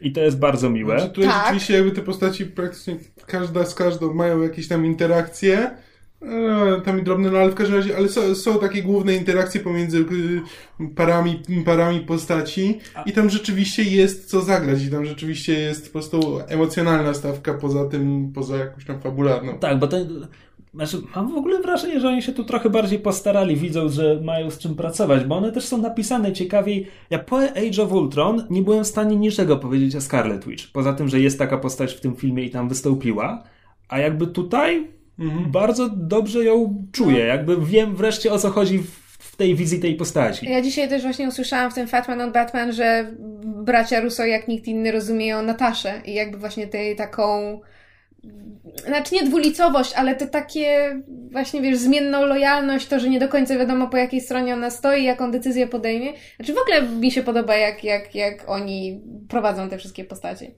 I rzeczywiście w Civil War im fantastycznie wyszło. Cio? Znaczy, szczerze mówiąc, akurat Nataszę mam, mam za słabsze ogniwo w tym filmie, to jak jej wątek jest poprowadzony, ale to... To nie zmienia faktu, że nawet słabiej poprowadzony Civil War jest lepiej niż w Age of Ultron, więc... No tak. dobra, no bo Age of Ultron tak. ma wiele wad wrodzonych. no. Um, czy ktoś e... ma mądre rzeczy na temat efektów w filmie? E, ja bym chciała w części spoilerowej, bo były, były ze dwa takie, gdzie mi po prostu szczęka opadła. Znaczy, not in a good way. E... Są, znaczy, ogólnie, ogólnie są ok. Vision wygląda sztucznie, ale to jest ale, zamierzone. No tak, no tak, tak to, ma być. On, on ma wyglądać jakby wyleciał wprost z Uncanny Valley. Doliny Niesamowitości. Um. A jeszcze, czy możemy na moment wrócić do aktorstwa, bo ja e, jeden z powodów, dla których to zajęło mi dłuższy czas, żeby się zorientować, ale jakby bycie, bycie fanem i analizowanie wszystkiego po 700 razy pomogło, e, skonstatowałam, dlaczego ja tak bardzo lubię Winter Soldiera i dlaczego ja się tak uczepiłam tego cholernego Bakiego, w sumie trochę A bez powodu. o filmie czy postaci? E, both, tak naprawdę. E, I jakby Sebastian Stan w jednym z wywiadów powiedział, że jakby e, jemu się strasznie podobało w graniu właśnie Winter Soldiera w filmie to, że jakby to jest postać, która praktycznie nie mówi, że jakby, wiesz, gra lukiem. Zarówno w sensie wyglądu, designu postaci, jak i tego, że wiesz, patrzy się chmurnie i, i, i nic nie mówi. I jakby zadaniem, czy jeżeli, prawda, widz podejmie taką decyzję, jest zinterpretować, co ta postać może w danym momencie czuć, co może sobie myśleć i tak dalej, bazując na historii tej postaci. Natomiast tutaj jednak miał trochę więcej i do mówienia, i do zagrania. I byłam ciekawa, jak to wypada z waszego punktu widzenia, bo, bo jakby Słyszałam różne opinie na temat tego, jakim aktorem jest Sebastian Stan i jak mu idzie granie Bakiego i granie tego całego ten y, dylematu moralnego cieni szarości i biednego to Bakiego, znaczy, który ma wyprany mózg. Na moje to on nie jest szczególnie dobrym aktorem, natomiast pozostaje dobrze obsadzony i też jest mądry wybór w sensie nawet kiedy on nie ma wypranego mózgu, tylko jest mniej lub bardziej sobą, on nie zaczyna nagle korzystać z mnóstwa środków aktorskich, których nauczył się w szkole i tak dalej. To, to wciąż jest dość wytłumione, wyciszone, co pasuje do tej postaci. Więc to jest, to jest nie jest to wielka gra, ale jest w porządku. Nie, po prostu byłam ciekawa, bo, bo zresztą pisałam w swojej recenzji, że dla mnie z wielu powodów cały ciężar emocjonalny serii filmów Marvela, zwłaszcza dotyczących Avengers w mniejszym lub, większym, mniejszym lub większym stopniu w pewnym momencie zaczął spoczywać tylko i wyłącznie na relacji Buckiego i Steve'a. W związku z tym ja bardzo lubię słyszeć, że, że jakby ta relacja działa i że nie, że nie tylko ja to kupuję. No ja to się, kupuję mi się podoba, jakby jak to z całym dobrodziejstwem. Jak Sebastian Stan pokazuje, bo jakby tam cały czas właśnie, nawet kiedy on nie jest kontrolowany, to jakby ja cały czas widzę postać, która mm, która boi się o to, co zrobi dalej. I jakby wiesz, i cały czas jest po prostu um, obudowana tym, że w każdej chwili może coś zrobić i tak. musi się pilnować. Dopiero teraz na to wpadłam, że są paralele między Buckiem a Tonym w kontekście tego, że obaj się boją tego, co będą w stanie zrobić. Tylko, że jeden się nie kontroluje, no dobrze, ale to te, te, paralele możesz też wyciągnąć między nimi a Scarlet Witch. Nie, tak, absolutnie. Vision ale nie też prostu... mówi coś podobnego. Nie, ale po prostu Kamil, wiesz, coś powiedział i mi klepka w mózgu się otworzyła z jakiegoś powodu. Nie, no jakby cały film jest Klepka? O... Klapka. Cały film jest o mocy i odpowiedzialności. Tak. E. Z biegiem okoliczności to jest też ładne, że te, ta fraza nie pada, pomimo tego, że Spider-Man jest w filmie, ta fraza nigdy nie pada. tak, tylko wszyscy to, tańczą dookoła tak, niej. Tak, ale dopiero jak to powiedziałeś, że to, że właśnie, że to jest dobry film do wprowadzenia Spidermana, bo to przecież właśnie o tym jest film. Tak, to jest No. całkiem, całkiem dobry E, film do wprowadzenia Spidermana. E, d- d- Słowo, słowo dwa o Spider-Manie bezspoilerowo? Jest bardzo sympatyczny. Czekam na film. No. Znaczy, to jest bardzo fajne przedstawienie jakby Petera Parkera i Spidermana. Jakby kupuje, kupuje je w pełni. Jakby jest właśnie gdzieś pomiędzy e, pomiędzy Maguirem a e, Andrew Garfieldem. Tak, tylko teraz jak ja widzę tego dzieciaka w tej roli i przypomnę sobie, jakie nagle, że tak powiem, retroaktywnie e, Spider-Many Sama Raimiego stają się creepy. Jak ja teraz przypominam sobie Tobiego Maguire'a, który udaje, że gra postać w wieku Toma Hollanda. Jest, nie no, O Jezu, to rzeczywiście wpada to na te jest, to pomysły, jest kto to wysiłek, robi? to jest wysiłek umysłowy i on boli. To nie jest ładny obrazek. E, no to może jeszcze dwa słowa, skoro tak mówimy o nowych bohaterach, to może dwa słowa od Czali. Czale jest fantastyczny. Czali. Jest świetny. No. Jest, jest super. Ja się, ja się Chciałbym- niczego nie spodziewałam, bo ja w ogóle dla mnie obca postać, To, ale to jest autentycznie, to jest siła natury. no. Chciałbym, żeby dostał jeszcze parę minut dla siebie, bo tam mi go trosz, troszkę mi Tak. Brakło. Nie myślałam, że to Bo powiem, ale jest- jeżeli komuś miałabym dać troszeczkę więcej czasu, to właśnie od tak, Czali. troszkę No bo- mogli rozwinąć jakby jego motywację i tak dalej. One tam są wspomniane. Znaczy, my ale dokładnie nie- wiemy, jaka ale jest jego motywacja, tak, ale nie znamy nie są szerszego eksplorowane, tak. kontekstu jakby. Ale nie, jest, jest fantastyczny i e, zacząłem czekać na jego solowy film. No, znaczy w ogóle strasznie. po, po, po teraz po Civil War czekam i na Black Panther i na, co to jest tam, nie Ultimate Spider-Man, tylko Spider-Man Homecoming. Homecoming. Który to podtytuł po tym filmie sprawia, że zacząłem się zastanawiać, bo to słowo pada w Civil War. Dobra, Znaczy, część Znaczy, spoilerowej. Mi powiesz. Ale, no tak, ale potem pada w zupełnie innym kontekście. A, ty, ale jest... Dobra, E, No musimy w paru słowach e, główny zły, no bo wypadałoby. Helmut Zimo. Znaczy, Marvel tak go ukrywał przed filmem, że ja nie chcę o nim mówić dużo, poza tym, że jest okej. Znaczy, podoba mi się, że jest taki. To nie jest tak, że on sam w sobie jest jakiś niezwykły, ale film z niego korzysta w dość szczególny sposób, bo jego jest mało. Mhm. Biorąc Tak. pod uwagę, kim on jest, jaką ma rolę, to jego w filmie jest bardzo mało i to działa. Znaczy ja... Jestem za.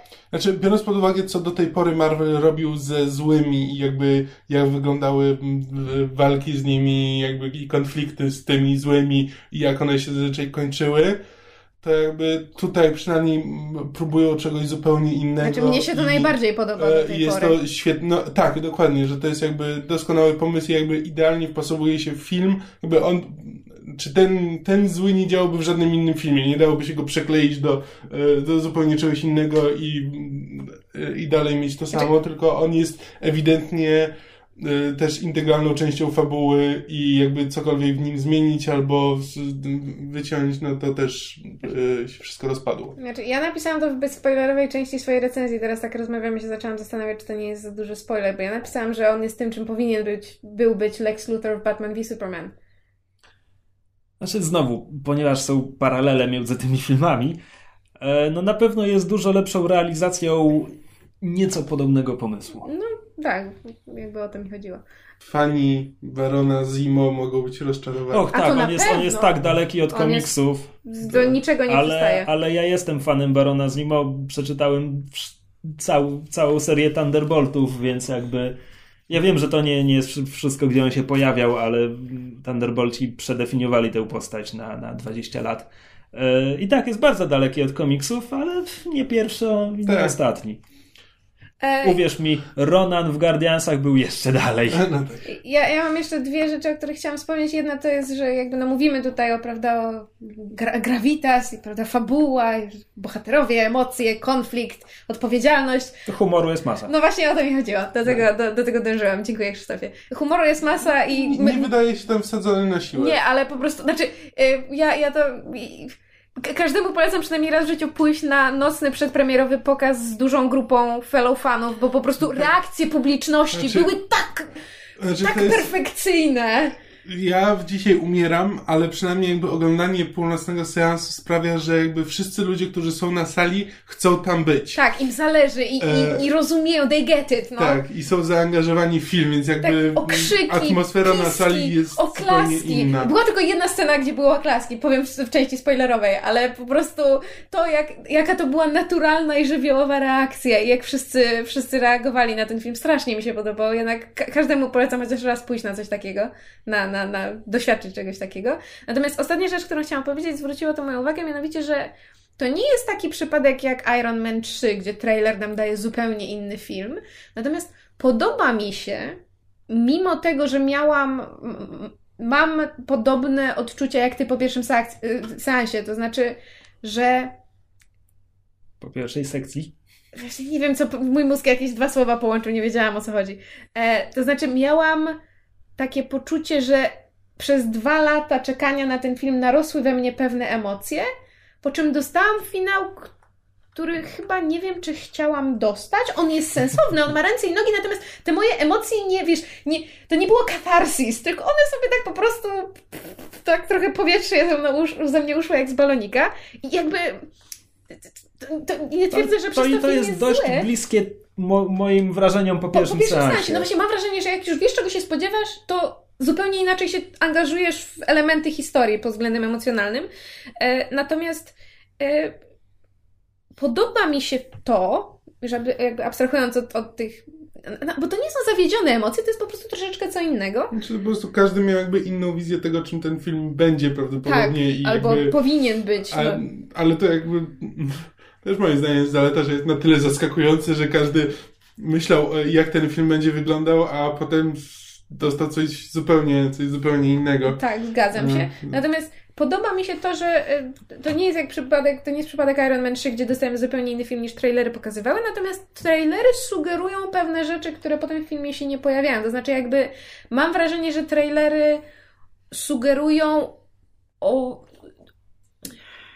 Tam parę razy dialogi były zgrane z innymi scenami niż naprawdę są w filmach. To też, ale jakby chodziło mi bardziej, że mam wrażenie, iż te trailery przedstawiają ten konflikt w bardziej taki dramatyczny, um, nie chcę powiedzieć egzaltowany sposób, ale jakby taki, ten konflikt wydaje się o wiele bardziej mroczny i o wiele bardziej taki, no, life or death. Ja bym jeszcze dodał, że w zwiastunach ten konflikt wydaje się być dużo bliższy komiksowemu z historii pod tym tytułem, Mhm. podczas gdy w filmie okazuje się być bardzo obok. Tak, no właśnie ja się śmieję, że Chris Evans miał rację, kiedy mówił w wywiadach, że to jest trochę jak rodzinny obiad, to znaczy, że jakby trailery, znaczy mam wrażenie, że trailery sugerowały, że to jest, wiesz, że to jest Kapitan Ameryka, sierpień w hrabstwie osacz. mniej więcej na tej zasadzie, że wiesz, trailery sugerowały, że to jest walka na śmierć i życie, wręcz no ludzie już tylko obstawiali, kto umiera, e, natomiast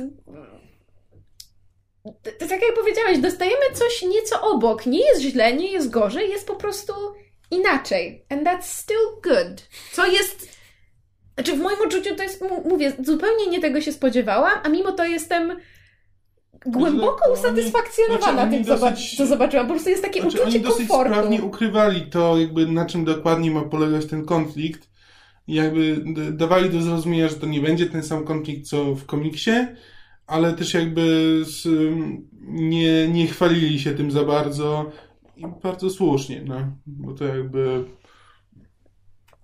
Nie, ale wiesz co, bardziej, bardziej mi chodzi o taki właśnie, o, o ładunek emocjonalny, że wiesz, te trailery sugerowały em, montażem pewnych właśnie ujęć i jakby tymi dialogami na zasadzie, że wiesz, y, Steve, nie rób tego, to jest mój przyjaciel, ja też nim kiedyś byłem, to jakby sugeruje, że ten konflikt eskaluje do jakichś strasznie dramatycznych poziomów. Which it does, ale nie do końca. Ale o tym może już powiemy w części Tak, spoilerowej, bo już tutaj się zapętlamy. E, Ja na sam koniec części niespoilerowej chciałbym tylko powiedzieć, że mam małe, drobne, niespoilerowe zażalenie. Bawiłbym się lepiej odkrywając pewne rzeczy, gdyby e, w dialogach nie padł tytuł Imperium kontratakuje. Ten film to jest Imperium kontratakuje MCU. Tutaj jest dużo nawiązań, nawet znajdę jeden czy dwa cytaty wizualne, e, które, że tak powiem, bardziej by mnie zaskoczyły, gdyby, gdyby dialogi nie, nie mówiły wprost o, o filmie. Ja się Okej, strasznie mówiąc, Ja wiem, że dialogi wspomniały ten film, ale jakby w zupełnie innym kontekście, ale ja, ja mówiąc nie załapałem. Ja się strasznie Znaczy, w, w szerszym kontekście nie, nie, nie widziałem tych nawiązań. Później. Ja się strasznie śmiałam z tego nawiązania, bo mi się skojarzyło z naszą przygodą na forum X-Menów. Dobra, dobra, to już taka prywata, nie wchodźmy w to. A, i przepraszam, jeszcze jedna uwaga bezspoilerowa. Napisy oczywiście robił Imć Jan Jakub We- Weksile, Wek, nie nauczy się tego odmieniać. Um, i, I zgodnie z jego manierą, zwyczajem, nie wiem co to jest. Um, wiesz, Wszystko jest dobrze, wszystko dobrze- nie jest, a jak nie jest, to, to jest, jest bardzo źle. dramatycznie. Znaczy ja dzisiaj miałem już seans z napisami, to byłoby dziwne, gdyby dzisiaj też było bez napisów. E, nie widziałem dramatycznie Wiesz rzeczy. co, to, to, to nie były rzeczy w stylu Zatkao, Kakao czy moja, twoja stara, natomiast były takie no, rzeczy... Siusiu Majtek przetrwał ze zwiastunu. Siusiu Majtek przetrwał, a poza tym Zajawki. były jeszcze takie rzeczy tam w pewnym momencie, nie pamiętam już kto do kogo, nie wiem, Clint do kogoś mówi coś tam move your ass i to było przetłumaczone na róż zadeczek z Tak. jakiegoś powodu. W momencie, kiedy parę, parę tam, paręnaście minut później znowu jest ten tekst powtórzony i już jest na zasadzie róż tyłek, czy coś takiego. Zupełnie bez powodu jest ten zadeczek i to mnie tak strasznie wybiło. Może płacą mu od liczby znaków. Może. To to jest jakaś wymówka. Kiepska, ale wymówka. No dobra, e, to przechodzimy do sekcji spoilerowej. Tak, to dajmy sobie chwilę. Nie było wujka Bena, nieważne. E, Witamy w części spoilerowej. dobrze, czy ja mogę zacząć od, od najważniejszych, znaczy dwóch najważniejszych rzeczy? Proszę bardzo. Pierwsza to jest, znaczy, znaczy ja się z jednej strony bardzo cieszę, że bracia Russo postanowili wziąć e, kartkę z, z Doktora Who pod tytułem Justice Once Everybody Lives, ale k***a, ja naprawdę myślałam, że ktoś umrze i się czuję taka trochę... I Ale, znaczy, Nie wiem, co zrobić z tymi emocjami, które we mnie to narosły, znaczy no. tak, i, e, Kamil. znaczy, nie, ja nie wiem, kto by miał w tym filmie umrzeć, żeby to miało znaczenie. Steve. Didn't everybody expect him to die? No, po komiksach na pewno wszyscy. Natomiast tak. E, pierwsze, czego nie rozumiem, ponieważ War Machine jest jedynym, który ciężko zostaje ranny w tym filmie, nie rozumiem, czemu to było w zwiastunach. Bo to, to było w zwiastunach. Iron Man nad War Machine'em. Jakby w momencie, kiedy to jest jedyna ofiara filmu, to, że wszyscy wiemy, że tak się skończy to starcie, Znaczy- to było dla mnie Znaczy, bardzo że dziwne. nie chcieli, żeby ludzie myśleli, że on rzeczywiście zginie w tym filmie. No tak, ale no, znasz mnie- internet, wiesz internet już zaczął przeczuwać, nie, to jest zmyłka, to pokażą w zwiastunie, No. to zginie ktoś inny. Jak, jak wspominałam w części bezspoilerowej, że trailery sugerują, że ten konflikt jest o wiele jakby bardziej dramatyczny. Właśnie miałam na myśli to, że w trailerze jest scena, że coś się dzieje z Rodim. Dlatego, że to, co mi się bardzo podobało w filmie, to, że kontekst tej sceny jest zupełnie inny, bo to nie jest friendly fa- znaczy to jest, to nie jest um, e, Rhodey nie został strącony z nieba przez kogoś z drużyny Steve'a. Jak można było wnioskować po tym, że prawda, Tony się pochyla nad biednym rannym Rodeyem, tylko to był friendly fire. I mi się to, mi, mi się to bardzo podoba. a mi się to bardzo nie podoba. A dlaczego? E, Dlatego, że scenarzyści zaczynają się cackać z tymi postaciami. To znaczy, to jest film, w którym nikt nie ponosi winy. Ponieważ to był przypadek, no to Visionowi jest głupio, natomiast to nie jest tak, że ktoś naprawdę popełnił moim zdaniem, błąd. gdyby, nie, Ja się z tym nie zgadzam. Nie, Znaczy- moim zdaniem, gdyby to zrobił ktoś z drużyny kapitana, To to, jest- to już jest- by było po sprawie. To już nie masz konfliktu, Znaczy- bo w tym momencie kapitan jest winny. Tak. W tym momencie drużyna kapitana jakby nie ma prawa dalej kontynuować. Dobra, ale tylko, że ja teraz mam taki problem, że ponieważ to jest film o mocy i odpowiedzialności i mamy tego Visiona, który popełnia błąd i ktoś zostaje ranny i ten Stark nad Rodeyem to jest jakby najbardziej emocjonująca scena filmu, bo to tu ci muzyka mówi, że o Jezu, on może zginąć, to jest bardzo poważne, to jest najpoważniejszy moment w filmie. To jest w złym guście, kiedy mamy no, cały film jest o cywilnych ofiarach działań Avengers. I są setki cywilów, jakby z poprzednich filmów, plus w tym filmie trochę.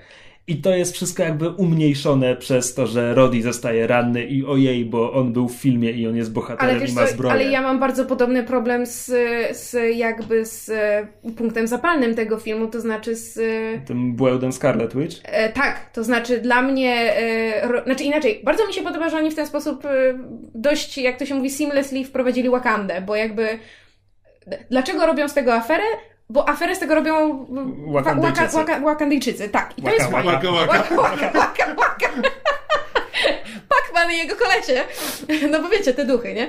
e, robią z tego aferę, natomiast jakby film nam w pewnym momencie bardzo wyraźnie podsu po, podsumowuje, że jakby to nie jest pierwszy raz, kiedy No tak, Avengersi siedmiu, bubu. Wakandejczyków tak. zginęło, a tam wcześniej setki. 11, whatever. Y, To, było, to byli wszyscy ranni, Aha, a w tym tylko dobra, kilku było E, Wakandejczykami. I jakby i dla mnie równie wielkim e, pas, nazwijmy to sobie scenarzystów, jest, e, jest w pewnym sensie robienie e, wielkiej afery, dosłownie, no bo to jest jakby, prawda, to jest, to jest punkt zapalny całego filmu i całego późniejszego konfliktu.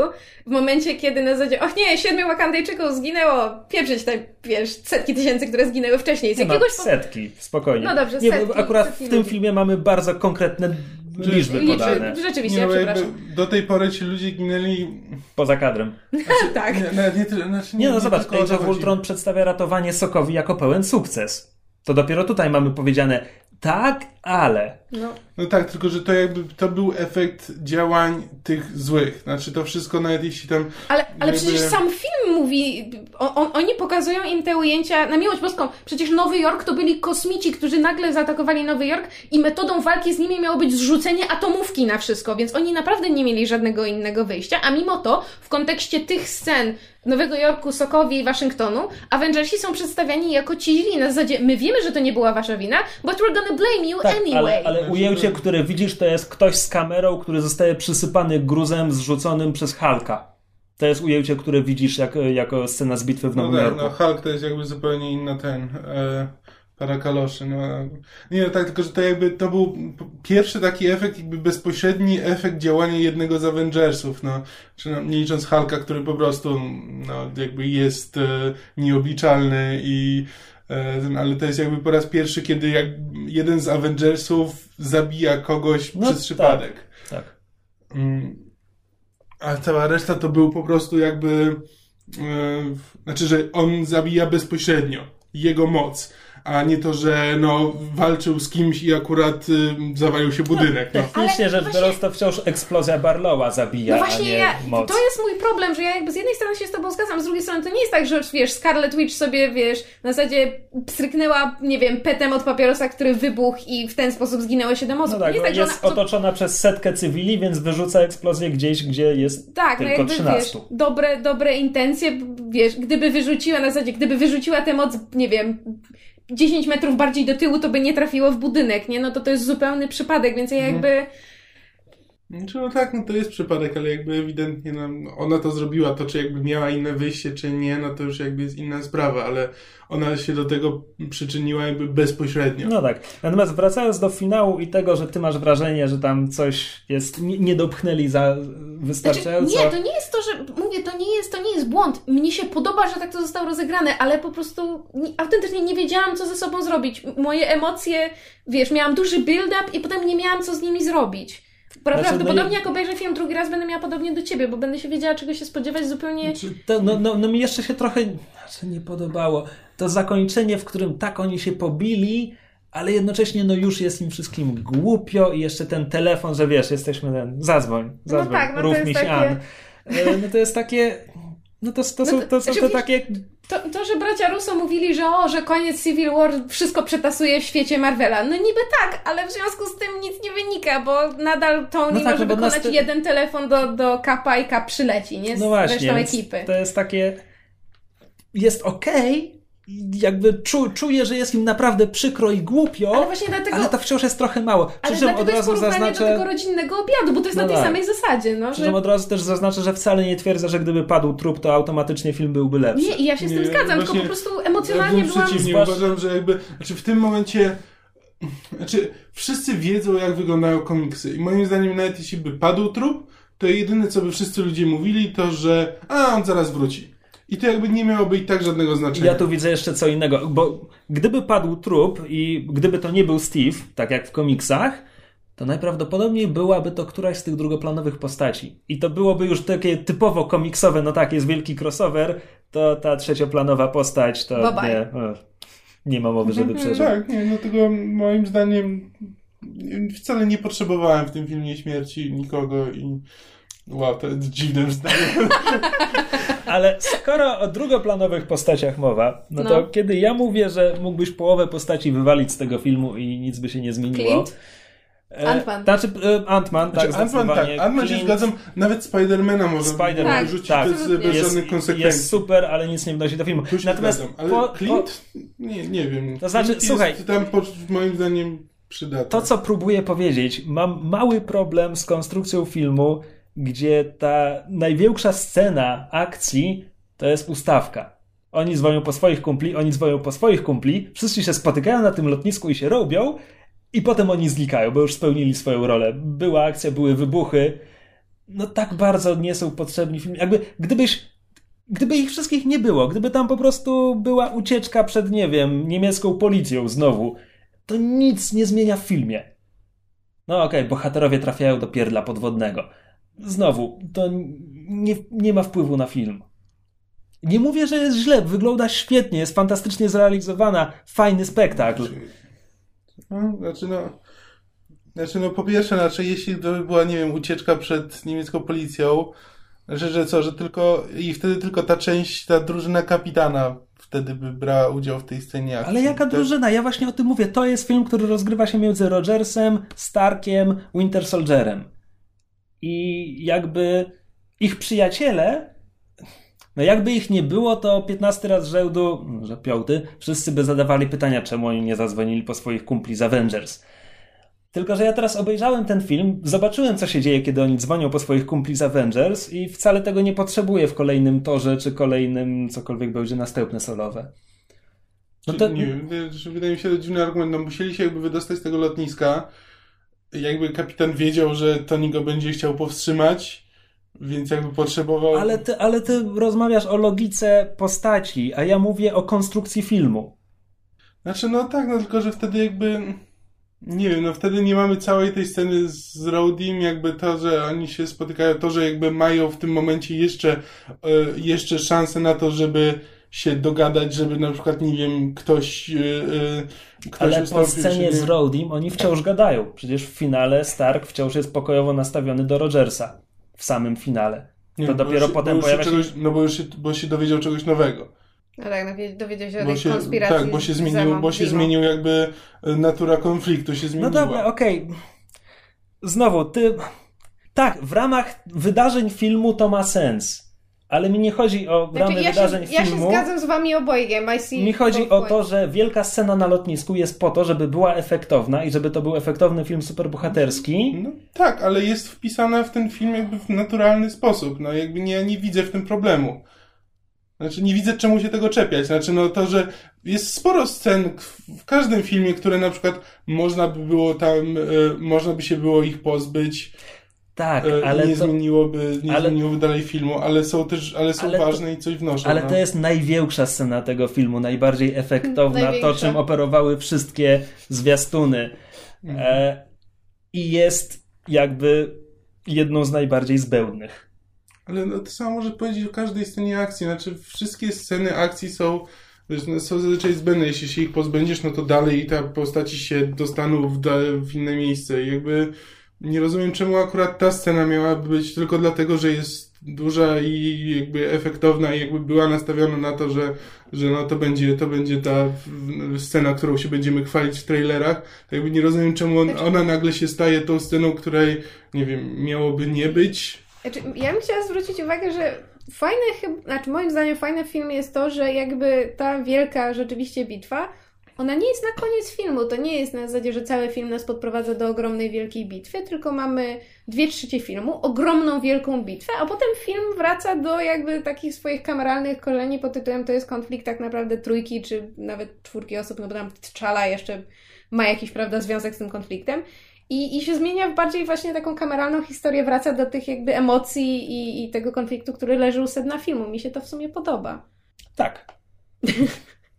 A skoro o tym mówisz, to ja, wracając do Zemoch, e, muszę powiedzieć, że ja się dałem filmowi nabrać e, na każdym zakręcie.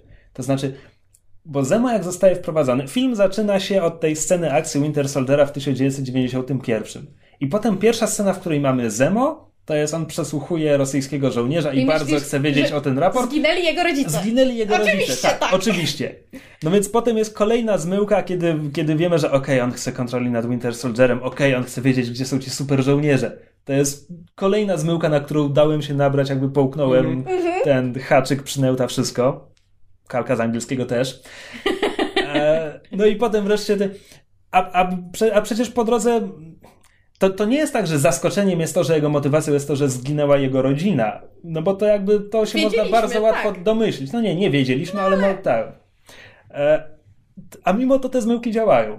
To jestem pod bardzo dużym. Znaczy, wrażeniem. właśnie, to jest to, co ja mówię, że film jest jakby przewidywalny, w sensie, że to, to są jakby logiczne rzeczy, które jak znasz film, to one się układają w bardzo sensowną całość, natomiast film mimo to zdoła, zd- zdołał Znaczy, zaskoczyć. Tak, tak, ale to jest takie, że on cię zaskakuje, ale sobie myślisz, że No mój tak. Boże, czemu ja na to nie No wpadłem? tak, Przecież to jest że jakby, oczywiste. jak się dowiadujemy na sam koniec, że on tam przyszedł zabić tych, tych innych, y, tych innych super żołnierzy, a tak naprawdę to, to jest takie, no tak, no przecież o tym jest ten film. Przecież o, jest o walce, że gdyby teraz prowadzili te, y, tych super żołnierzy, to nagle cały ten film nie miał sensu, bo teraz muszą walczyć z oddziałem super złych żołnierzy i muszą połączyć siły. I to by zupełnie nie miało sensu. Przecież o tym jest ten film. Ale też, ale też bardzo ładna jest kolejna zmyłka, kiedy on mówi do Rogersa, e, chce zobaczyć upadek Imperium, a ponieważ Rogers dotąd walczył z nudziarzami, którzy atakują Stany Zjednoczone i chcą podbić świat, to znowu myślisz, a okej, dobra. Mm. Znaczy, jeszcze już jesteśmy przy, przy Zimo, Zemo, nie wiem jak to się wymawia. Wiem, ja wymawiam Zemo. Zemo. E, Zomo. Haha. E, czy możemy przez d- dosłownie pół, pół, pół, pół... Cicho.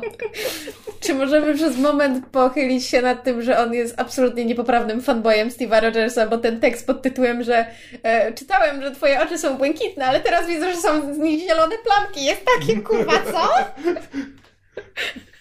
Znaczy ja rozumiem, że to jest coś, co ja bym powiedziała, ale ty?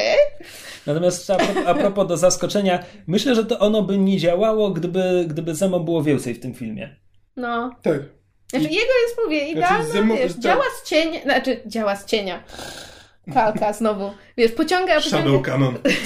pociąga za sznurki, wiesz, jakby z cienia i... Znaczy, po prostu po, bardzo mi się podoba, że to jest postać, która miała plan, wiedziała jak go przeprowadzić i zrobiła to sensownie i Ale jej się udało. No, Dopiero, Poezja. dopiero przy drugim seansie zrozumiałem też, e, bo on w pierwszej scenie mówi, ja nie, nie do końca załapałem to, kiedy on przesłuchuje tego rosyjskiego oficera, kiedy go torturuje. A on tam dość wyraźnie mówi, że on, że, że jeśli, bo jemu zależy tylko na zdobyciu nagrania z tej nocy. On wie, co się wtedy wydarzyło, zależy mu tylko na nagraniu, że oficer mu tego nie daje i on wtedy mówi, no jeśli ty mi tego nie dasz, to zginą ludzie, bo, bo mam na to inny sposób, nie chcę tego robić, ale jeśli ty mi tego nie dasz, będę musiał to zrobić.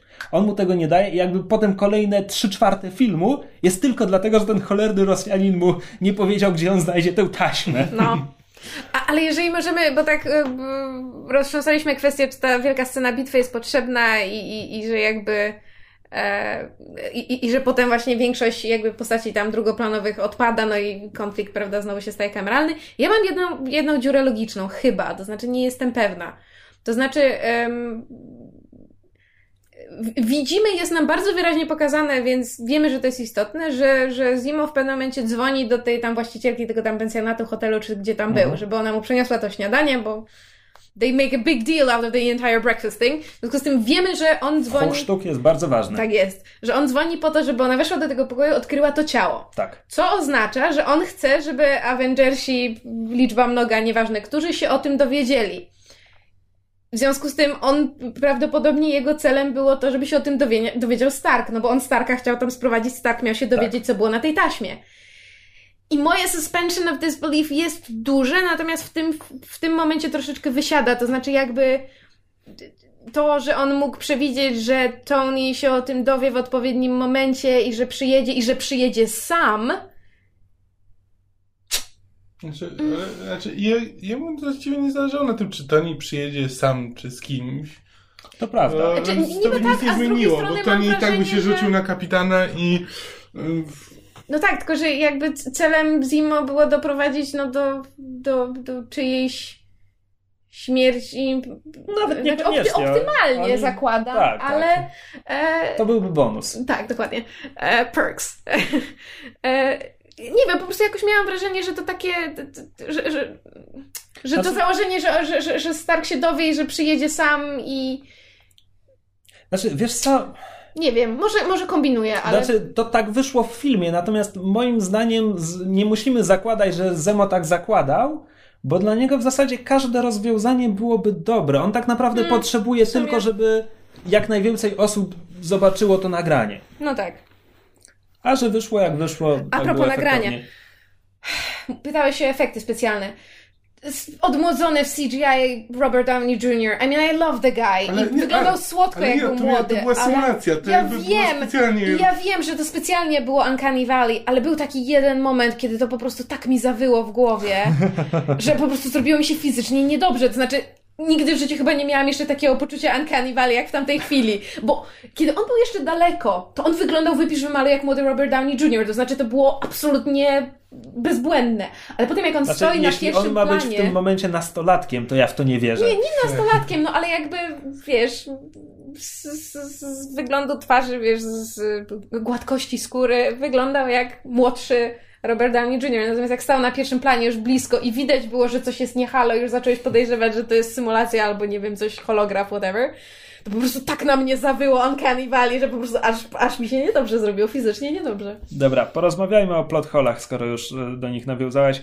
Um, Ja, są, są, tak, są takie drobniutkie na zasadzie skąd ci ludzie o tym wiedzą, ale to są Skąd- inteligentni ludzie. Skąd Ja nie mam... wziął się lecąc za helikopterem Starka? To jest takie, on się tam pojawia znikąd i jasne mógł być inteligentny, mógł rozpinić, że Stark wymyśli za nim podążać, żeby znaleźć Zemo, żeby zrobić mu bubu, ale...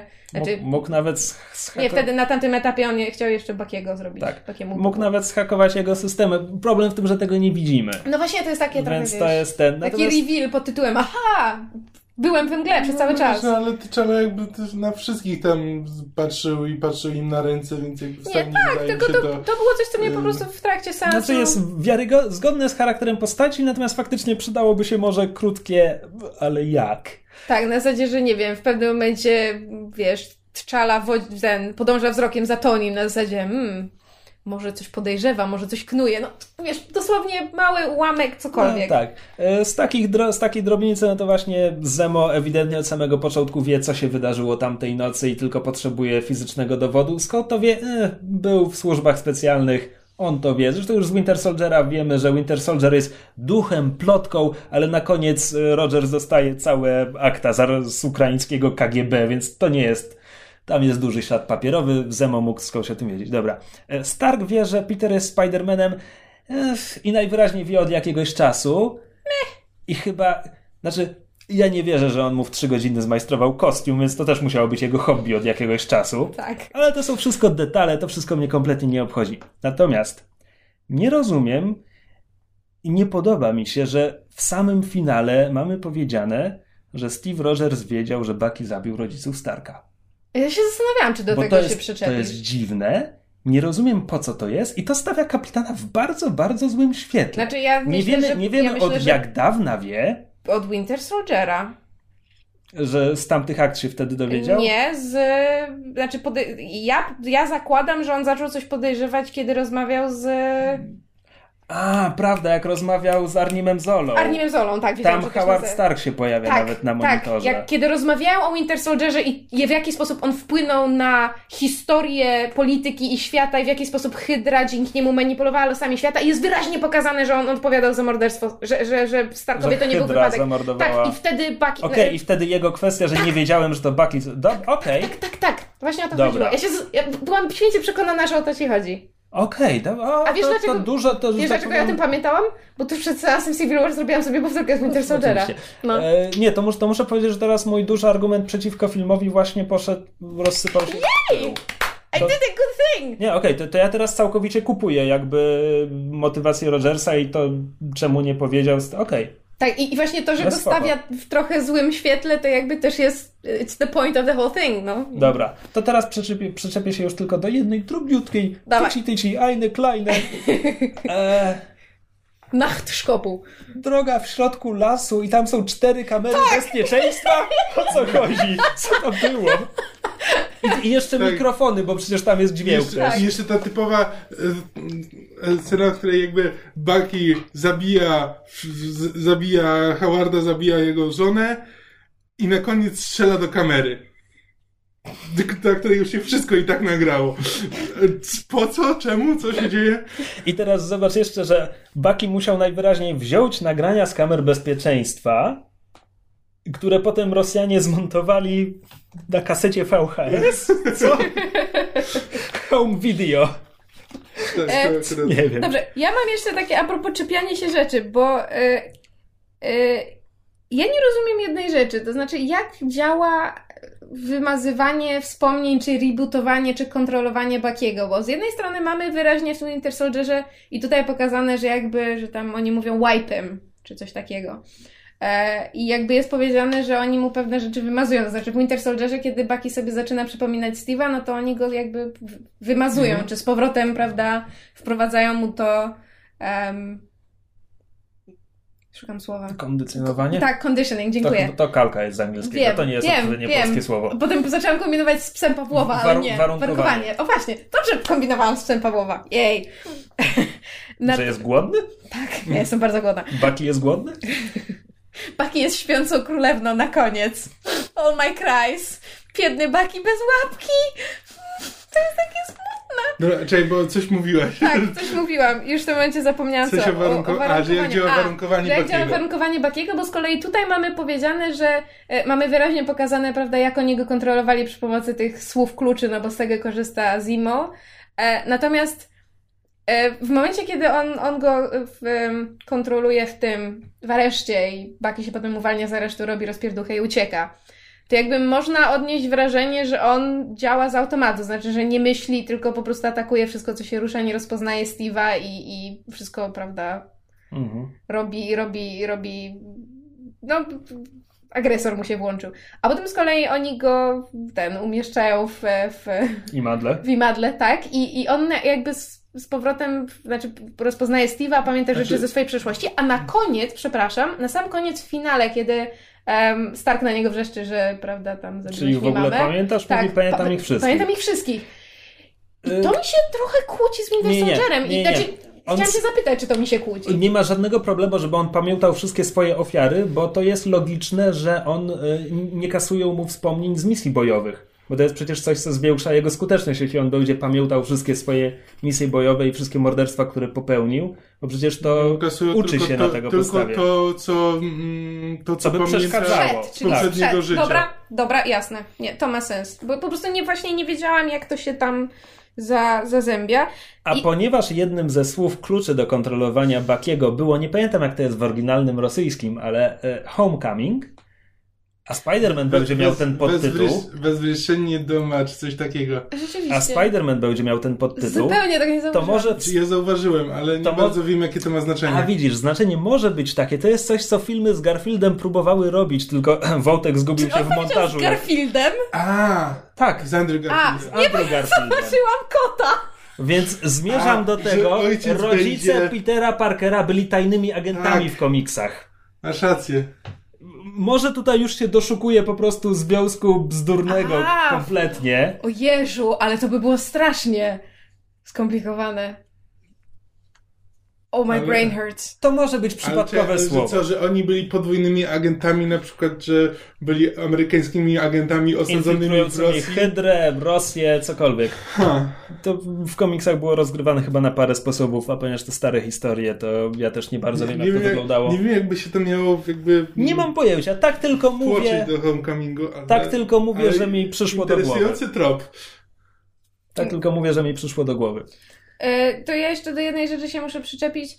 E, tak jak mówiliśmy na początku odnośnie jakby jak myśmy to nazwali? E, Faux pas, że, f- f- faux pas, że nie na miejscu troszeczkę.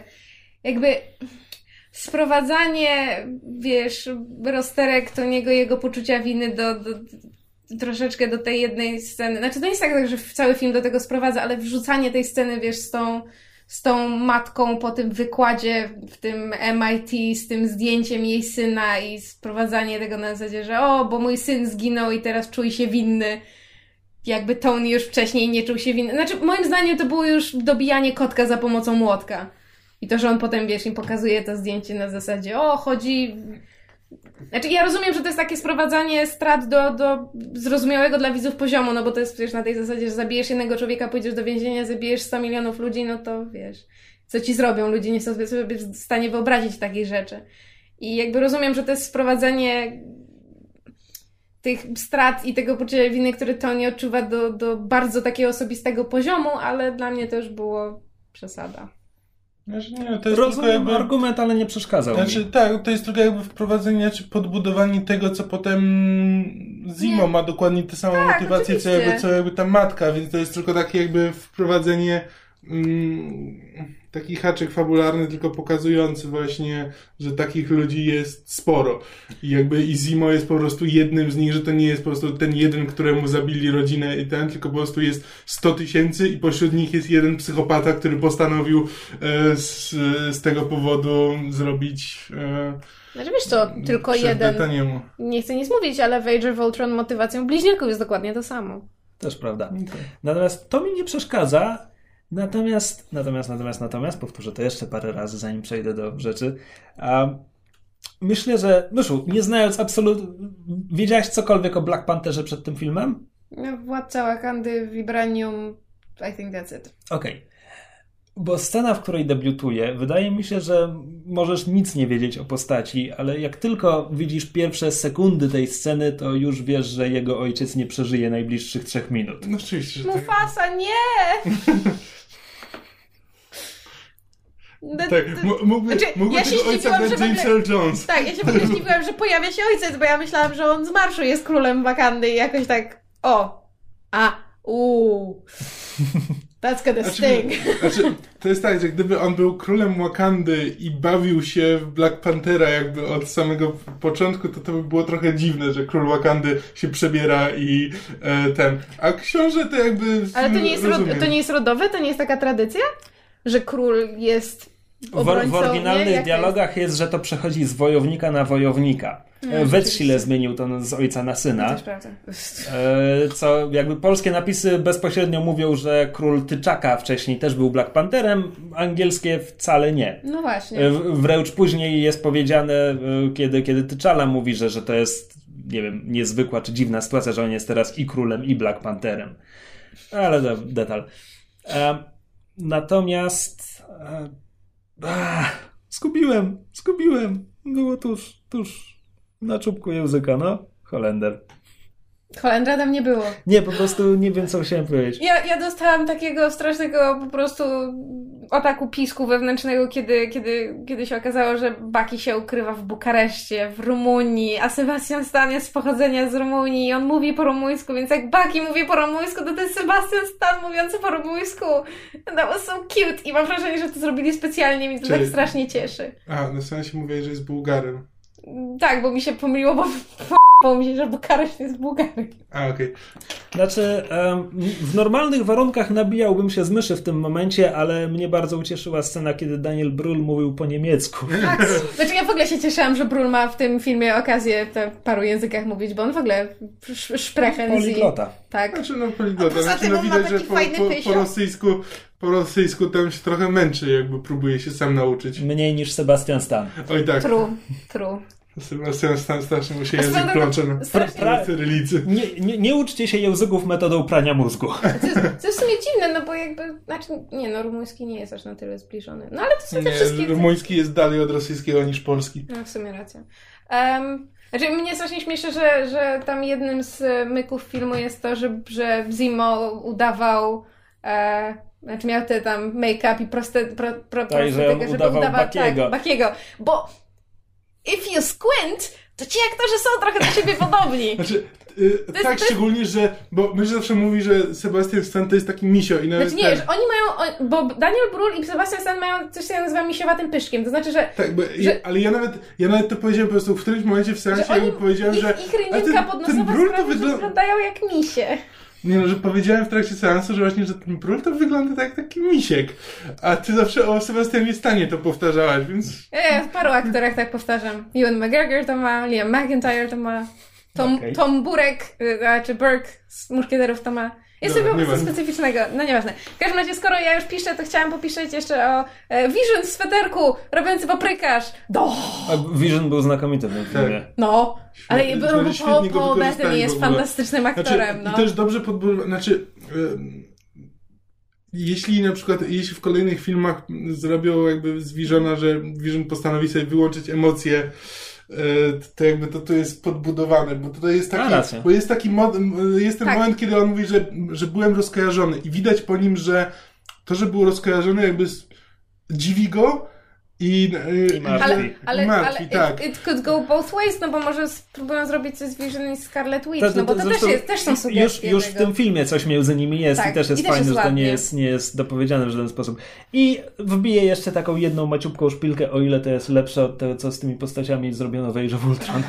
A, a jeszcze chciałam ten, bo, bo u nas na sali poszedł bardzo słyszalny y, jęk y, gniewu, zażenowania zawodu, jak chcecie to nazwać, kiedy ten y, Stevie Sharon się całują. Bo oczywiście fanki nie mogę tego znieść, bo jest tylko jeden właściwy ship. Stevie Bucky. E, ale, a, bo mówiłam na początku, e, jak żeśmy zaczęli omawianie, że była tylko jedna scena, która była oklaskiwana. E, kiedy, Reakcja Falcona i Bakiego. tak, po prostu całe kino w ryk i oklaski i po prostu ja...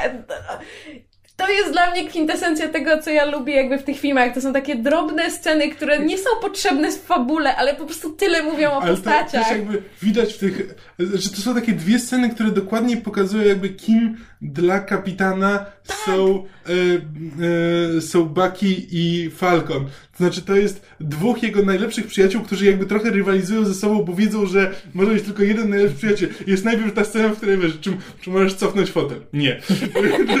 A potem, ale potem obaj patrzą na tego kapitana i patrzą... Ale jeszcze e, z- potem na lotnisku, bo oni, oni, z, oni lądują, znaczy oni lądują razem, no bo tam jakby niby Obaj walczą ze Spider-Manem. Tak, obaj walczą ze Spider-Manem, tylko że potem jest ta scena, kiedy oni leżą, bo prawda, upadli i jest takie I hate you. I to jest po prostu... Olga, o, o, moja znajoma na Facebooku to nazwała tetrycy na lotnisku. I mi się to strasznie spodobało, bo to jest po prostu kwintesencja ich reakcji. Ja stwierdziłam, że ja teraz strasznie chcę obejrzeć road trip movie, w którym Steve, Bucky Sam po prostu jadą gdzieś w cholerę, nie wiem, gdzieś na drogach Wakandy. No dobra, bo jeszcze w recenzji pisałem, że w filmie jest trochę za dużo postaci i niektóre się gubią. E, i, I mi na przykład brakuje jakiejś jednej sceny z Sharon po pocałunku, bo ona znika z filmu w tym Tak, momencie. tak, spełniła swoją rolę. I tak samo brakowałoby mi Spidermana, gdyby nie drugi Stinger po, po napisach. I teraz też się trochę dziwię, że obie sceny, ta w trakcie napisów i ta po napisach, one są dla mnie integralną częścią filmu. No. I to jest trochę dziwne dla mnie, że one wyleciały. Znaczy, Z, z zwłaszcza, drugiej strony, zwłaszcza Bucky, mam wrażenie. zwłaszcza pierwsza, bo druga, okej, klimatem nie pasowałaby do końcówki filmu. Mm. Ale, ale to, co się dzieje w Wakandzie z Buckim, to jest bardzo ważne. No tak, I- no bo to jest jakby. Ja, ja przeczytałam dzisiaj bardzo ładną rzecz, to jest jakby podprowadzenie. Um, po, po, niejako podprowadzenie wątku wybaczania Winter Soldierowi, czy jakby jego. Zmazanie jego win, no bo on jakby, wiesz, z własnej woli daje się zamrozić, No bo tak, to no, ale będzie nie, naj... no, wiesz. pod, pod wieloma względami to jest to postawienie kropki nad i Mm. dla tych postaci, plus też w domyśle zakładamy, że reszta tych uciekinierów tylko- Avengers też tam jest i Znaczy, ale to też by prawdopodobnie, to jest na, na tyle jakby powolna scena, że kompletnie by Rozwaliłaby tempo tak, końcówki. Roz, tak, że miał, tak. miał być znowu sytuację z powrotu króla, że miał być za dużo zakończeń, więc lepiej to po prostu wrzucić jako osobną scenę. Szczególnie, że no, jeśli ktoś tego nie zobaczy, to aż tak dużo nie traci. tak, no jakby nie... Znaczy, moim zdaniem to jest jednak Znaczy, integralna jeśli ktoś część. nie zostaje po napisach, to znaczy, że nie jest fanem Marvela. Jeśli nie jest fanem Marvela, to znaczy, że ta scena mu To nie jest Po potrzebna. cholerę tu przyszedł. No okej, uznaję A, no i jeszcze tak mówiłeś a propos tego, tych, których jest mało. Martin Freeman, to znaczy Oj tak. Znaczy, on będzie w Black Pantherze, Wiadomo, nie ma no tak, sensu no tak, wprowadzać tak, tak. Everetta Rossa, jeśli nie, on nie będzie w Black Pantherze. Ale jest tak bardzo statystą w tym filmie, No. znaczy to jest tak mała rulka, No. aż nie mogłem uwierzyć. co robić? E, Myszu, ty, ty masz zaległości z Legends of Tomorrow, tak? 4-5 odcinków. Kamil, ty jesteś na bieżąco? Mm, Przedost- chodzi mi o przedostatni odcinek. A, a, o czym było? I don't care, możesz spoilować. Dobra, no więc ja trochę płaczę nad tym, że ja obejrzałem Civil War na, na przepremierowym pokazie, więc obejrzałem najpierw Civil War i potem ten odcinek Legends of Tomorrow. Ale świat najpierw mógł zobaczyć Legends of Tomorrow, w którym e, ten gość, którego mocą jest to, że jest bardzo, bardzo malutki, nagle staje się bardzo, bardzo wielki i w Legends of Tomorrow to jest tak koszmarne CGI, ale Tak, jakby pomysł na ekranie jest najpierw tam, a dopiero potem pięć dni później widzisz go w kinie zrealizowany porządnie. A to jest w sumie fajne, bo to nigdzie nie wypłynęło. To znaczy, ja nigdzie nie widziałam spoilera Ja po. Giantmana, ale wiem, że był, bo ze względu na zabawki, że podobno zabawki wyszły wcześniej, znaczy zapowiedzi zabawek wyszły wcześniej i tam w secie jest Giantman i to ludziom zdradziło, że Nie, nie, nie, nie wiem, jakie było źródło, ale kojarzę jako plotkę, że jest szansa, że tak będzie. nie, no jakoś nie słyszałam. W sumie bardzo niewiele, bardzo niewiele zespoilowano mi ten film. W sumie jestem bardzo, bardzo zadowolona. I w ogóle mówię, czerpię. Znaczy, mogę, mogę się czepiać paru rzeczy, mogę nie wiedzieć, co zrobić jeszcze ze swoimi emocjami. Muszę pójść jeszcze raz do kina, ale jestem jakby tak. Zabrzmi to górnolotnie, ale ideologicznie jestem głęboko usatysfakcjonowana z tego filmu. Ideologicznie. Ideologicznie, tak. Idea tego filmu mnie głęboko satysfakcjonuje. Zamysł na niego, jego realizacja. Okej. O. Tak. E, No dobra, to Civil War jako Imperium kontratakuje. E, A właśnie. No więc jest oczywiście oplatywanie ten nóg, żeby się przewrócił i tam pojawia się w dialogach, no że to jest pomysł z Imperium kontratakuje. Okej. Ale to jest fajne. Oni w ten sposób uroczo trochę wprowadzają, że Spider-Man jest geekiem. No tak. Nie, no, no Cute. tak. E, tam akurat zabawniejsze jest to nabijanie się z jego wieku. Natomiast e, tak, to jest film, w którym... E, Mnie bardziej rozbawiło, myślałem, że to jest cysterna z wodą. tak. Nie, natomiast e, nawiązanie do Imperium kontratakuje. To jest film, w którym e, bohater traci rękę. To jest film, w którym bohater na końcu zostaje zamrożony. Nie, E, rzeczywiście. Black, Black Panther śledzący Ironmana to jest Boba Fett lecący za, za Sokołem Millennium z Imperium kontratakuje. I to jest nawet pokazane podobnie. O. To, to, to, to, dobra, inne ujęcie, ale jakby zgadzają się podstawy założenia. Ale byłabym się w stanie założyć, że Russo to zrobili z Och, premedytacją. nie, jak, jak najbardziej. Tylko po prostu uważam, że byłoby zabawniej, gdyby, gdyby nie było tego dialogu, który tak bardzo na to naprowadza. Hmm. Ale to ja się Znaczy, ja czepiam. nawet mówię, nawet z tym dialogiem nie załapałem. To naprawdę trzeba. Znaczy, no, trzeba jednak znać Imperium kontratakuje, no, trzeba myśleć, Natomiast- myśleć o tym aktywnie, żeby to załapać. Natomiast e, a propos braci Russo, to po Winter Soldierze i po Civil Warze ja się teraz spodziewam, że w Infinity War, czy jakkolwiek to się będzie nazywa, nagle Starburns poda tarczę kapitanowi Ameryce.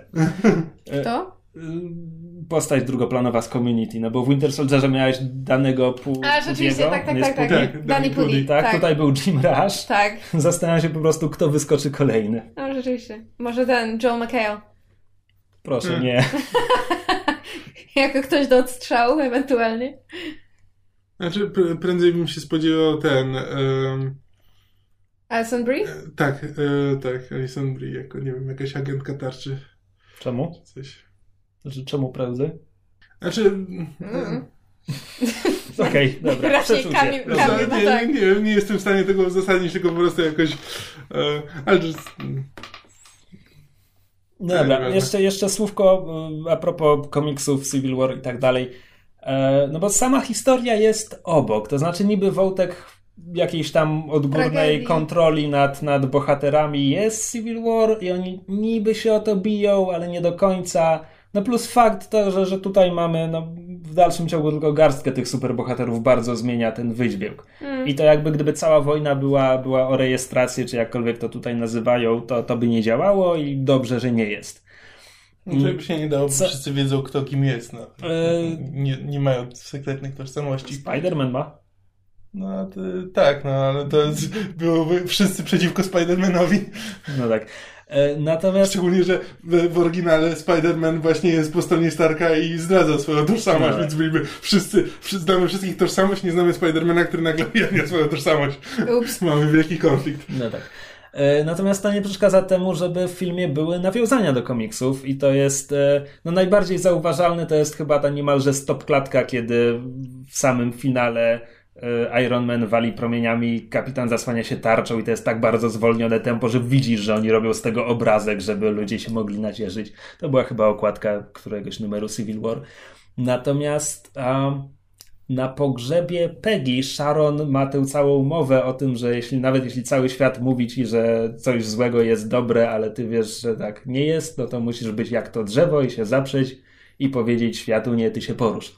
E, to jest przemowa kapitana Ameryki do Spidermana, kiedy Spiderman go pyta, słuchaj, czemu walczymy w tym Civil War i czemu, po co? Kapitan odpowiada mu tą całą przemową. E, tylko żeby było zabawniej, to nie jest samego komiksu Civil War, tylko to było z jednego z pierdyliarda komiksów pobocznych wydanych pod szyldem Civil War, ale bardzo się cieszę, że wyciągnęli ten cytat, bo jest ładny. Nie działa w tej scenie bardzo ładnie. Znaczy jest troszeczkę on the nose, wiesz, Sharon mówiąca dobitnie do Kapitana Ameryki, nie poddawaj no, ale się. To, to jest mowa pogrzebowa, to, to No. jest moment na takie Hmm. te. No, tak. Chyba, chyba pomału się Tak, chyba się wyprztykaliśmy z naszych e, wszystkich uwag. E, Black Panther był super. tak, Bucky był super.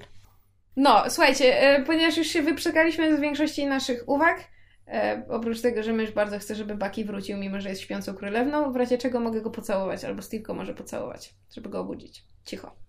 Don't harsh my squeak. Zaprowadziłaś ten odcinek w bardzo dziwne miejsca. To jest moja specjalność.